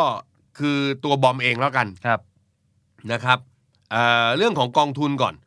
นะครับ ถ้าจะใส่กองทุนเต็มๆไปหมื่นหนึ่งเลยเนี่ยเอ่อพี่คงต้องถามเพราะว่าบอมเองไม่ได้บอกว่ากองทุนอะไรครับผมนะอยากให้บอมไปเช็คดูว่าเออเฮ้ยไอกองทุนเนี้ยด้วยตัวสินทรัพย์ที่มันลงทุนครับนะเราไม่รู้ว่าสินทรัพย์เป็นแบบไหนเป็นหุ้นหมดเลยไหมอืมเป็นผสมไหมหรือกองอสังหาหรืออะไรครับ อยากให้ดูว่าไอ้สินทรัพย์ตัวที่เราลงทุนอยู่เนี่ยนะครับอ่ารูปแบบการลงทุนอ่าบางทีบางกองเขาเลือกหุ้น 10 ตัว บางกองเลือกหุ้น 50 ตัวอืมอะไรอย่างเงี้ยไอ้ตัวเนี้ยมันสอดคล้องกับแผนหรือเป้าหมายของบอมแค่ไหนเอออันเนี้ยต้องกลับมารีเช็คที่เป้าหมายของบอมแล้วครับนะครับ ว่าถ้าเกิดกองทุนนี้เออ มันก็สอดคล้องกับเป้าหมายดีนะเราก็ลงของเราไปเรื่อยๆ ต่อครับเราก็อาจจะเพิ่มไปเต็มจำนวนนี้ก็ได้ครับผมเป็นหมื่นหนึ่งครับแต่ถ้าอีกมุมหนึ่งเอ่อ บอมอาจจะรู้สึกว่ากองนี้มันก็โอเคอยู่ครับพี่อืมแต่ว่าผมเริ่มศึกษาเรื่องหุ้นครับพอฟัง The Money Growth by The Money Coach ไปเรื่อยๆ ที่พี่จัดกันเออสองคนรู้สึกคันเหลือเกินนี่อยากจะเลือกเองบ้างครับ ก็ไม่ได้ผิดอืมไม่ได้ผิอัดนนี้มันก็ทำให้เราสนุกสนานไปด้วยนะครับ เราครับเลือกเองเนอะเราก็มีความมั่นใจเองเพราะว่าเวลาเราใช้กองทุนสมมติเราเลือกกองทุนหุ้นเนี่ยเขาก็ไปกระจายซื้อหุ้นครับจะ30 50 ตัวอะไรก็ว่ากันไปอืมแล้วแต่นโยบายของเขาครับ แต่มันก็อาจจะไม่ใช่ตัวที่เราอยากจะลงทุนทุกตัวครับ อ่ามันก็อาจจะเป็นที่มาว่าเอ้ยบอมอาจจะเลือกว่าเออพอศึกษาปุ๊บผมพอจะเลือกเป็นเออ อย่างนี้อีก 5,000เนี่ยผมกระจายสามารถกระจายลงทุนได้ 5 ตัวเลยนะ ถ้าจะออมหุ้นอะเออนะเพราะว่ามันมีหลายหลายบลหรือบริษัทหลักทรัพย์เนี่ยเขาเปิดให้ออมหุ้นได้ ครับ เดือนหนึ่งก็ขั้นต่ำพันหนึ่งต่อตัวอืม อะเราก็ 5 ตัวได้เหมือนกันครับ อะพอร์ตมี 5 ตัวกำลังสวยเลยอืมนะครับ โอ้โห วันนี้ happy พบเบ้ม happy ไม่มีอะไรมีปัญหาเลยฮะ มันดีงามมากนะครับ ครับผมพี่โอมมีอะไรจะบอกบอมไหมครับผม คำถามเนี่ย insight อินนี่สมสายตาโปรดิวเซอร์ insight มนุษย์เงินเดือนเนี่ยพี่อ๋อโจทย์ของมนุษย์เงินเดือนอย่างเราๆเนี่ย ไม่มีใครอยากทำงานไปยาวนานถูกต้องไหมโปรดิวเซอร์ถูกต้องโปรดิวเซอร์พยักหน้าเอออะไรอย่างเงี้ยพี่โอ้ใช่ครับผมก็เลยรู้สึกว่า เออ เหมือนมีบอมเป็นเพื่อนมามาตั้งคำถามครับให้เราแล้วก็อืมลองมองในมุมมนุษย์เงินเดือนเหมือนกันนะครับครับก็คือที่บอมบอกว่าโอเคแหละ จาก4ี่พันจะกระโดดไป1 0,000ใช่ไหมอืมสองรูปแบบจะลงทุนกองทุนดีไหมหรือเออออมหุ้นครับ ทีนี้โจทย์มันอาจจะไม่ได้อยู่ตรงนั้น อาจจะต้องขยายมาที่ภาพกว้างก่อนนะครับ กลับไปที่เป้าหมายบอมอืมบอมบอกว่า ทั่วไปคือ 60 ใช่ไหมพี่เกษียณอืมแต่บอมอยากเร็วกว่านั้นคือครับ45เออผมก็เลย question ว่า เออ มันมีทางเป็นไปได้นะ เดี๋ยวลองมาดูกันว่าครับถ้าสมมติบอมเนี่ยลงไป 10,000 บาท ไม่ว่าจะเป็นกองทุนหรือหุ้นนะฮะอืม7-8%สมมติทำครับกำไรได้เนี่ยเออจนถึงอายุ 45 เนี่ยครับบอมจะเกษียณได้จริงหรือเปล่าอืมอ่าอืผมก็เลยลองลองที่ต่างลองแบบว่าเทสมาเอให้ครับอพี่เออใช่ครับ ก็จริงๆแล้วเนี่ยก็คือแบบเออมันจะมีช่วงแกลบอยู่ประมาณ 15 ปีใช่ไหมพี่ ใช่ หรือใช่ประมาณ 180 เดือน เย็บ ถ้าถ้าถ้าถ้าบอมลง1 0,000ไปเรื่อยๆ อะไรอย่างเงี้ย จนถึงอายุ 45 เนี่ย อัตราผลตอบแทนประมาณ 7-8%บอมจะมีเงินอยู่ 3.4 ล้านบาท อ่าเออ3.4ล้านบาทแล้วครับบอมต่ออายุ45เออเออแต่บอมจะต้องอยู่อีกยาวเลยนะ ใช่ แต่เพว่าราะมันไม่ได้อยู่ถึง60แล้วบอมเออใช่ แต่ว่าขยับมาหน่อยสมมติ โอ้ยบอมบอกพี่ผมทำได้มากกว่านั้น10%ก็อาจจะตีประมาณ4ล้านกว่าอืมอืมเออ อันนั้นคือสิ่งที่บอมจะได้ตอนอายุ45ครับกับผลผมตอบแทนเท่านี้ ทีเนี้ยปัญหาคือว่าถ้าสมมติอายุ45แล้วบอมอยู่ทำงานเลย ไปจนถึงค่าเฉลี่ย80เนี่ยอืมเออเอาเงินก้อนพวกเนี้ยมากลางครับ บอมจะใช้ได้ปีละประมาณ1 1 7 0 0 0กว่าบาท เดือนหนึ่งไม่ถึงร้อยสิ เดือนเอ้ยเดือนหนึ่งไม่ถึงหมื่นสิเดือนหนึงไม่ถึงหมื่นใช่ไหมเดือนหนึงบอมจะใช้ได้ประมาณ9,700เออเออเออเออเดือนหนึงบอมจะใช้ได้ประมาณ9,700ครับใช่คำถามอืมต่อมาก็คือว่า โอเค ถ้าเมื่อเราเราเราเรารู้แล้วว่าไอ้เงินต้นกับผลตอบแทนแล้วก็ระยะเวลาที่เราอยากจะเร่งเกษียณเร็วครับมันอาจจะ ไม่ได้เพียงพอขนาดนั้นอืม45 จริง ๆ ยังวัยรุ่นอยู่เลยนะครับวัพี่ยรุ่นครับผมเออโอ้ยเอาคลิปมาเรียงๆพี่ยังเตะไปทุกอันแล้วครับผมเออนะฮะใช่ครับออทีเนี้ยออออเออจากการที่เป็นมนุษย์เงินเดือนเหมือนกันผมก็เลยมองว่าเออจริง ๆ แล้วเนี่ยอืมสิ่งที่บอมเขาคิดมาหรือตั้งต้นมาผมเชื่อว่ามันมันมันถูกแล้วมันมาถูกทางแล้ว แต่เพียงครับแต่ว่าผมไอ้เรื่องของการออมแล้วก็เอาไปวางไว้ลงทุนในสินทรัพย์อะไรต่าง ๆ ก็ก็ก็ทำไปครับ แล้วก็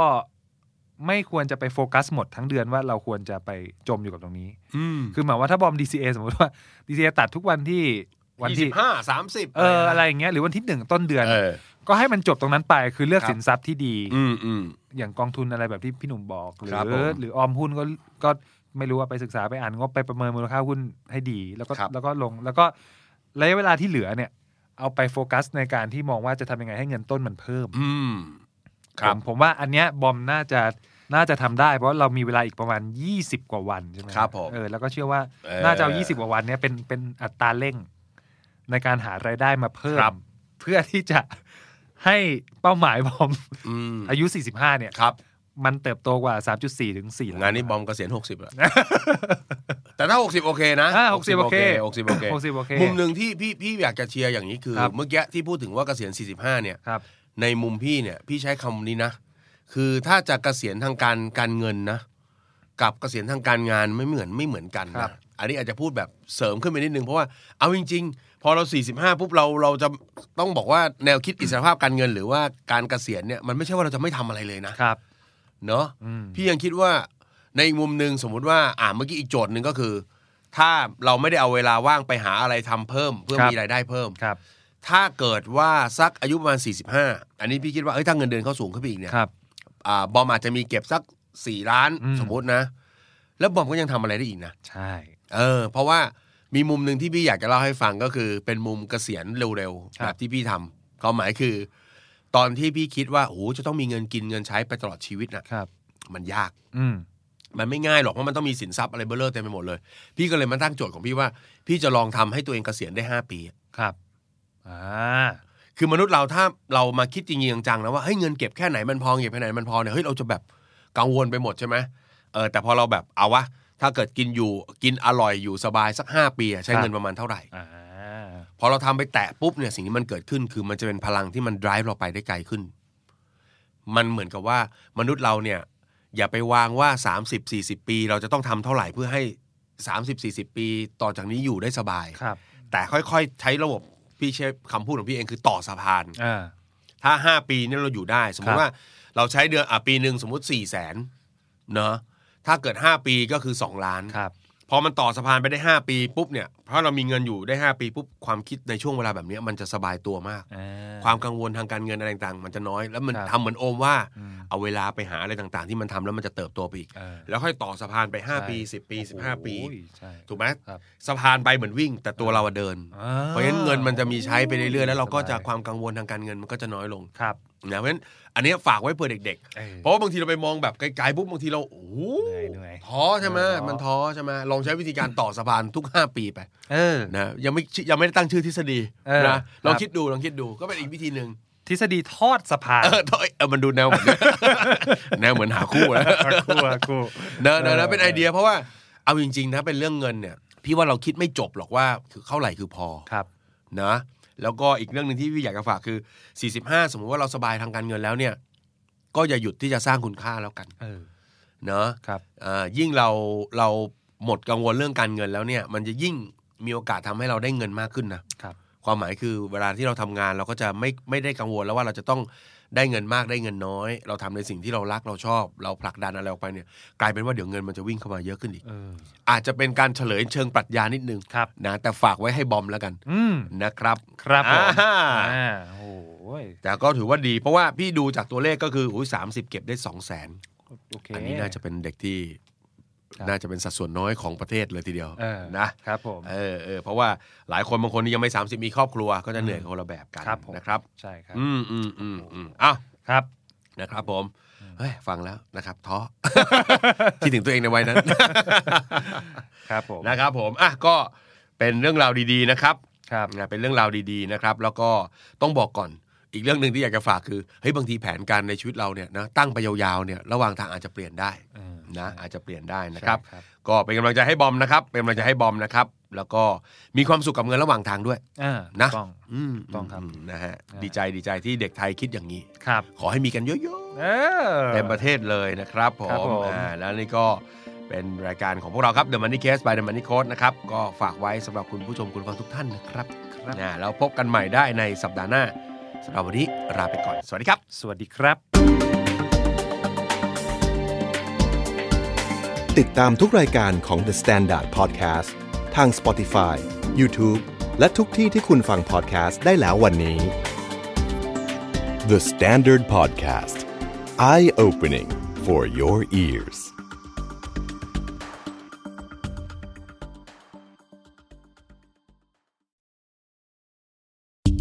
You're listening to The Standard Podcast, the eye opening experience for your ears. The Money Case by The Money Coach. Real money, real people, real problem. สวัสดีค่ะ เฟิร์นศิรัทยาอิสระพักดี โฮสต์รายการ Morning Well นะคะ หากคุณเป็นคนหนึ่งที่ไม่อยากพลาดทุกข้อมูลสำคัญของตลาดทุนเฟินขอแนะนำ The Standard Well สำนักข่าวใหม่ล่าสุดในเครือ The Standard นำเสนอข่าวสารรอบด้าน ทั้งเรื่องเศรษฐกิจ ธุรกิจ การเงินและการลงทุน รวมถึงอีกหนึ่งรายการสด Morning Well ไลฟ์ทุกวันจันทร์ถึงศุกร์7นาฬิกาอัปเดตข่าวเช้าในแวดวงธุรกิจและการลงทุน พร้อมวิเคราะห์สถานการณ์สดจากผู้เชี่ยวชาญ เพื่อให้คุณไม่พลาดข้อมูลสำคัญในการตัดสินใจทุกวัน ติดตาม The Standard Well ทุกโซเชียลมีเดียไม่ว่าจะเป็น Facebook Twitter Instagram และ YouTube Search เลยที่ The Standard W E A L T H The Standard Well แล้วพบกันนะคะ สวัสดีครับ ขอต้อนรับเข้าสู่รายการ The Money Case by The Money Coach ครับ พบกับผมโอมโอมสิริวีระกุล และโคชหนุ่มจักรพงศ์เมธพันธ์วิฮิฮิววิฮิวเดี๋ยว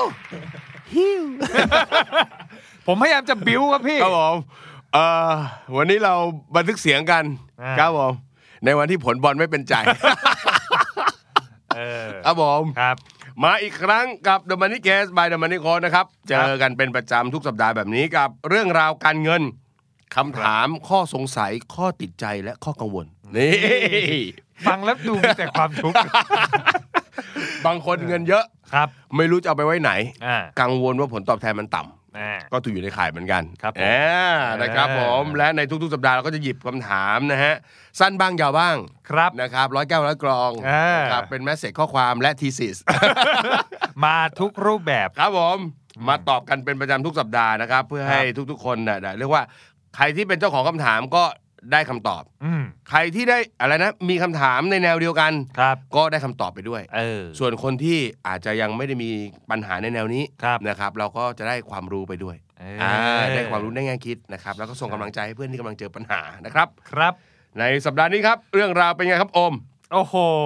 เปิดแน่มาซะขนาดนี้ก็ต้องมีเรื่องอะไรแบบเขาเรียกอะไรแนวความทุกข์มาปรึกษากับเราครับผมครับผมตึกตึกมีเรื่องแล้วมีนะครัเรื่องบมีเรื่องมีเรื่องฮะนะครับครับพี่ผมใช่เขาเป็นรับใคร ก็เป็นเอ่อผู้ชายคนหนึ่งครับ เขียนจดหมายมามารายงานเกี่ยวกับพอร์ตการลงทุนของเขา โอ้ เติบโตโตโตครับผมดิ่งเลยครับ ใช่ครับ ครับผม ก็เนี่ยนะครับ คือเจ้าของจดหมายฉบับนี้ก็เขียนเล่าว่าปัจจุบันทำ DCA กับกองทุนอยู่ครับ เป็นกองทุน RMF โอ้โห ลงทุนในเซ็ตร้อยฮะ ครับผม อ่า ลงทุนมา 5 ปีแล้ว ก็หวังว่าจะเอาไว้ใช้หลังเกษียณอืมนี่แน่แน่แน่แน่อ่ามมองไกลวิสัยทัศน์ดีใช่ตรง concept เลยบผมเพราะว่า RMF เนี่ยถือได้จนถึงแบบ55ใช่ไหมครับพี่กว่าผมจะขายได้นี่อ่าเป็นเด็กที่คิดไกลมองไกล ครับผม แต่ปีนี้สภาวะเศรษฐกิจไม่ค่อยดี ครับผม พอร์ตเลยติดลบไป 20%โอ้นี่ จิบจิบจิบจิบยี่สิบเปอร์เซ็นต์นะครับ ครับผมอ่าเออก็เลยแบบเออเอออยากถามว่าควรจะซื้อต่อไปโอ้หรือชะลอการซื้อครับ เพื่อเก็บเงินสดแทนดีครับอืมใจอยากชะลอแต่ก็ยังกังวลเรื่องภาษีที่ต้องจ่ายอีกเกือบ 20,000 บาทโอ้ถ้าหากว่าซื้อไม่ครบยอดครับ ครับผม อ่า แล้วก็เขียนว่าปลอจุด วิฮิวเป็นมาแท้นะครับ คืออะไรวะ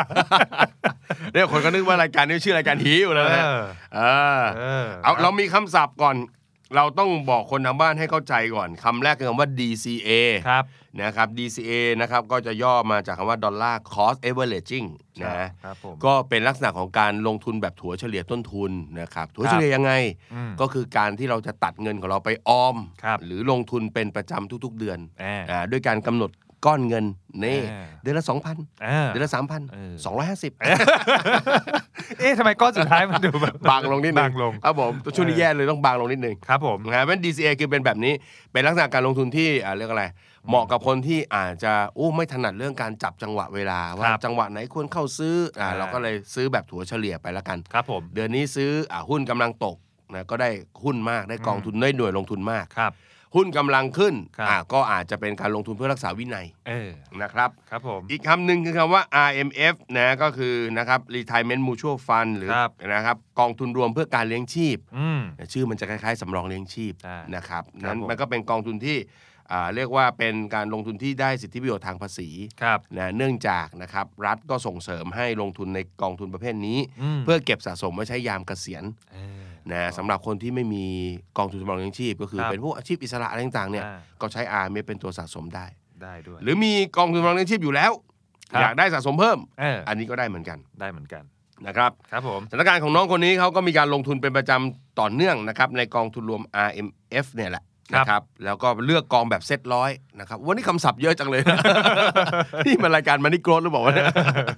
เซตร้อยก็คือกลุ่มหุ้นนะที่มีมูลค่าสูงสุดครับนะครับแล้วก็มีสภาพคล่องสูง 100 อันดับแรกของประเทศอ่าอ่าเขาก็จะเรียงมูลค่าตลาดปั๊บปั๊บปั๊บปั๊บปั๊บปั๊บหนึ่งถึงร้อยครับร้อยหนึ่งเคลียร์ออก จะพูดทำไมวะเออหนึ่งถึงร้อยครับเราก็เอาเข้ามา แล้วพอเราลงเงินเข้าไป เขาก็จะเอาไปร่วมลงทุนในกระจายลงทุนใน 100 ตัวนี้ครับนะครับพี่เคยไปบรรยายที่หนึ่งแล้วก็พูดคำๆเงี้ยเออคุณลงทุนได้นะครับ เดี๋ยวนี้กองทุนเซ็ตร้อยนี่ก็มีนะ ขั้นต่ำบาทหนึ่งก็มีเออคือเขาไม่จำกัดขั้นต่ำมาแหละครับนะใช้ภาษาง่ายๆแบบนี้ มีคนหนึงยกมือกลางห้องเลย หนึ่งบาทแล้วก็จะไปแบ่งลงทุนร้อยตัวยังไง โอ้โหอ๋อลืมบอกไปเขาจะเอาบาทหนึ่งของคุณไปรวมกับอีกคนอื่นแล้วค่อยไปแบ่งซื้อเออนะเอออ่าแบบนี้เป็นต้นนะครับครับอย่างน้องคนนี้เขาก็ลงทุนเซ็ตร้อยอืมหุ้น 100 ตัวใหญ่ของประเทศเรานะครับใช่ซึ่งสถานการณ์ตอนนี้นะครับ หุ้นนะครับในประเทศเราก็โดดเด่นมากครับพุ่งพรวดพรวดพรวดพรวดพุ่งลงนะอ่าเพราะฉะนั้นช่วงนี้เศรษฐกิจไม่ดีนะครับอ่า ตลาดหุ้นตกลงมานิดนึงย่อให้พอได้ซื้อนะครับ เพราะฉะนั้นจึงไม่แปลกอะไร ถ้าวันนี้พอร์ตของน้องติดลบอืมนะฮะครับผมแสดงว่าน้องเป็นคนปกติ เป็นคนหมู่มากครับครับเป็นคนหมู่ถ้าวันนี้น้องซื้อ IMF เซ็ตร้อยแล้วขึ้นครับ น้องซื้อที่ไหนกันบอกพี่ด้วยนิดเออเดี๋ยวพี่กับพี่โอมจะตามไปซื้อนะฮะครับผมเพราะฉะนั้นตกประมาณ 20%นี่ต้องถือว่าเป็นณตอนนี้นะณจุดเวลาตอนนี้ถือว่าเป็น average ทั่ว ๆ ไปอืมประมาณนี้ได้นะครับ ครับผม แต่จุดที่เอ่อน่าสนใจคือน้องก็ถามบอกว่าแล้วเราจะ DCA ก็คือทยอยซื้อตัดซื้อเหมือนเดิมดีไหมครับนะฮะอันนี้ต้องบอกอย่างนี้ครับ ถ้าโจทย์ของเราคือการเก็บเงินไว้ใช้หลังเกษียณครับนะครับ อันนี้ต้องบอกว่าควรจะทำต่อไปแหละอืมนะควรจะทำต่อไปจริงแต่ไอจุดที่จะติงอีกจุดหนึ่งครับ พี่โอมครับครับ ก็คือไอ้ควรจะทำต่อไปน่ะไม่ไม่ว่ากัน แต่ก็ไม่ควรจะถึงขั้นว่าเฮ้ยจะพยายามที่ไม่เสียภาษีเลยอะอ่าเนาะครับ เออคือกองทุนประเภท RMF พวกนี้นะครับเป็นกองทุนที่เราจะลงทุนได้ยาวถึงอายุ ใช่ 55นะครับแล้วก็เงินที่เอาไปลงทุนในกองทุนประเภทเนี้ยก็เอาไปลดหย่อนภาษีได้ ถูกต้อง แต่มันคือลดหย่อนนะอืม นะครับเพราะฉะนั้นถ้าเกิดเราโอ้โหซื้อเยอะเนี่ยมันก็อาจจะเทียบไม่ใช่บอกว่าเราซื้อ1นึ่งแสนแล้วลดได้ลดภาษีได้แสนหนึ่งไม่ใช่ ไม่ใช่ มันต้องอยู่ที่ฐานภาษีของเราด้วคยรับ นะฮะคือถ้าแนวทางตอนเนี้ยเบื้องต้นที่แนะนำคือเอาละครับ ตกไปหน่อยก็ซื้อสะสมเพิ่ม อืม แต่สะสมเพิ่มแค่ไหน ก็ดูกำลังตัวเองด้วยนะครับ อย่าไปใช่ถึงขั้นว่าจะไม่เสียภาษีเลยใช่นะครับครับเออถ้าเกิดเสียเพิ่มบอกว่าซื้อจนถึงขั้นไม่ต้องเสียภาษีเลยเนี่ยนะครับ ก็ต้องซื้อประมาณแสนหนึ่งครับโค้ดโอ้โหแต่ว่ามันทำให้เงินสดในมือเราสภหายคล่ไปองหายเลยนะครับาอันนี้ก็ต้องดูด้วยนะครับครับเรื่องนี้นะครับ คุยกับใครก็จะไม่เข้าใจนะครับ เราต้องฟังคนที่ซื้อ RMF ปีหนึ่งระดับ 5 0 0แสนนะครับ โอ้โห ครับผมโปรดิวเซอร์อมสิริวิรกุลอมครับซื้อปีละ5 0 0แสนเป็นยังไงบ้างครับผมห้าแสนนี่เต็ม max ติดเพดานเลยนะครับพี่เออนะครับครับผมจริง ๆ เรียกว่าอมนี่ไม่ใช่แค่ไม่เสียภาษีนะครับครับ ไม่กินข้าวกินปลาโอ้โหยมีหน้าวันนี้รู้สึกตอบตอบๆเออนะครับ โอ้ยก็ จริง ๆ เนี่ยอันเนี้ยดูดูดูแล้วเนี่ยดูทรงแล้วเนี่ยก็น่าจะเป็นเดาใจว่าน่าจะเป็นพนักงานอะไรเหมือนผมหรือเปล่านะ อืม เพราะว่าเออลงทุนแบบ DCA RMF มาแล้ว 5 ปีก็ดูมีวินัยแล้วครัก็บผม แล้วก็อาจจะเจอวิกฤตเศรษฐกิจใหญ่ครั้งแรกในชีวิต โอ้เออ นะเพราะเพราะว่า 5 ปีที่แล้วก็ยังตลาดดีๆอยู่ใช่ครับ นะตอนตลาดคึกคักก็คึกคักคึกบ้าคักจังเลยอะเออ ลงอะไรก็ขึ้นอย่างเงี้ยเบื่อชะมัดเลยเออเปิดไปก็บวกบวกเขียวครับเขียวผมอะไรอย่างเงี้ยครับเออ เออแต่อย่างที่พี่หนุ่มบอกเนี่ยก็คือ ภาวะช่วงนี้การติดลบประมาณแบบโอ้โหสิขึ้น 20%อะไรครับเงี้ยมันผมก็ถือว่าเป็นเป็นภาพรวมส่วนใหญ่ที่นักลงทุนไม่ว่าจะลงทุนในตลาดหุ้นรายตัวหรือว่าอืม กองทุนอะไรพวกเนี้ยครับ ก็ก็มักจะเจอสภาวะนี้โดไปนอยู่ประมาณเลทนี้ใช่โดนอยู่ครับปะมาณเทใช่นี้ครับ ทีนี้ในมุมมองของผมถ้าจะตอบคำถามว่าเอ้ยควรจะซื้อต่อไปหรือชะลอการซื้อเพื่อเก็บเงินสดแทนดีอืมเอ่อ เป้าหมายในชั้นแหละว่าอยากอ่าอยากเอาไปใช้หลังเกษียณใช่นะก็เชียร์เชียร์ต่อไปว่าควรจะโอเค ลงทุน stay invest ต่อไป อย่างครับน้อยผมราคามันลงมาก็ถือว่าเก็บหน่วยอะไรเพิ่มขึ้นแบบชอบที่คำเมื่อกี้ครับ ครับ stay invest อ่า stay invest ขอขยี้ตรงนี้นะครับผม รายการดูดีเลยครับผมครับผมเออเห็นเห็นวันนี้พูดสับเยอะไงครับผมเอออะไรเงี้ยก็เชียร์ให้ลงทุนต่อไปนะครัครับบผมแต่ว่าเรื่องของเอ่อ การเก็บเงินสดเพิ่มก็เป็นอีกข้อหนึ่งที่ก็อยากเชียร์เหมือนกันอืมทั้งนี้ทั้งนั้นเนี่ยก็ไม่รู้ว่าเงินต้นที่ที่ที่ที่เข้ามาในในแต่ละเดือนเออเท่าไหร่เนาะเท่าไหร่อะไรเงี้ยถ้าถ้าสามารถระบุได้ก็ ก็อาจจะแบบช่วยอธิบายเพิ่มให้มันเป็นรูปเป็นร่างมากขึ้นครับชัดเจนผมอะไรเงี้ยแล้วก็มันอาจจะมีเรื่องของพวกเออเขาเรียกว่า asset allocation อะไรเงี้ยในเรื่องของอืม แบบเออถ้าถ้าคุณรู้สึกว่าพอร์ตติดลบ 20%แล้วอะไรเงี้ยการลงทุนต่อไปก็ยังเป็นเรื่องดี แต่ว่าสัดส่วนในการที่จะเอาไปลงทุน DCA อะ ครับ อาจจะมีการปรับขยับเปอร์เซ็นต์ไหมอะไรอย่างเงี้ยครับพี่ อืมเนอะ คือใช่คือเราอาจจะ บางหน่อยบางลงนิดนึงใช่ถ้าไม่สบายใจ ถูกต้องจากปกติลงทุนแบบ อันเนี้ยก็ก็ไม่แน่ใจว่ามี IMF อย่างเดียวหรือเปล่า หรือมีมีส่วนอื่นด้วยอืมอ่าถ้าสมมุติผมรู้ว่าเอ้ยมีสมมุติเป็น IMF อย่างเดียวร้อยเปอร์เซ็นเลยอะไรครัเงี้บยเราอาจจะมี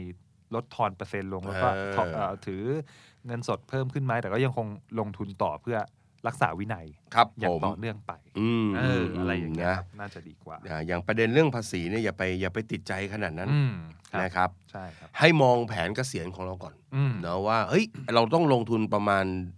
เดือนละเท่าไหร่ นะจากวันนี้ไปถึงวันเกษียณเพื่อให้ได้เป้าหมายที่ต้องการครับนะครับ แล้วก็ถ้าได้ตัวเลขนั้นมาว่าจะต้องลงทุนเท่าไหร่ ก็ไม่ใช่ว่าต้องใส่หมดแม็กถ้าเงินสดในมือเรามันไม่มีอ่าหรือถ้าลงทุนไปหมดแล้วมันพร่องไปหมดเลยครับนะเราก็ค่อยๆ ปรับเพิ่มก็ได้อืมนะเส้นทางกว่าจะเกษียณนั้นอีกไกลครับผมอีกมุมหนึ่งคือเรื่องสินทรัพย์นะฮะถ้าเราลงทุนในตลาดหุ้นเนี่ยห้าปีนี้ต้องบอกว่ายังเห็นไม่ครบครับนะถ้าผ่านวิกฤตรอบนี้ไปซึ่ง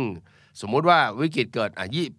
2021เกิดฟื้นขึ้นมาเศรษฐกิจอืมฟื้นเนี่ยครับ2022 23เราจะเห็นหุ้นที่แบบเรามันกลับมาครับนะเพราะฉะนั้นหลาย ๆ คนที่เรียกว่าเจอสภาวะแบบนี้แล้วรีบทิ้งนะหยุดนะหรือเลิกทำไปหรือบางทีขายทิ้งหมดเลยอ่าเอาวะคัดลอสเออเฮ้ยลอสจริง ๆ ว่ะ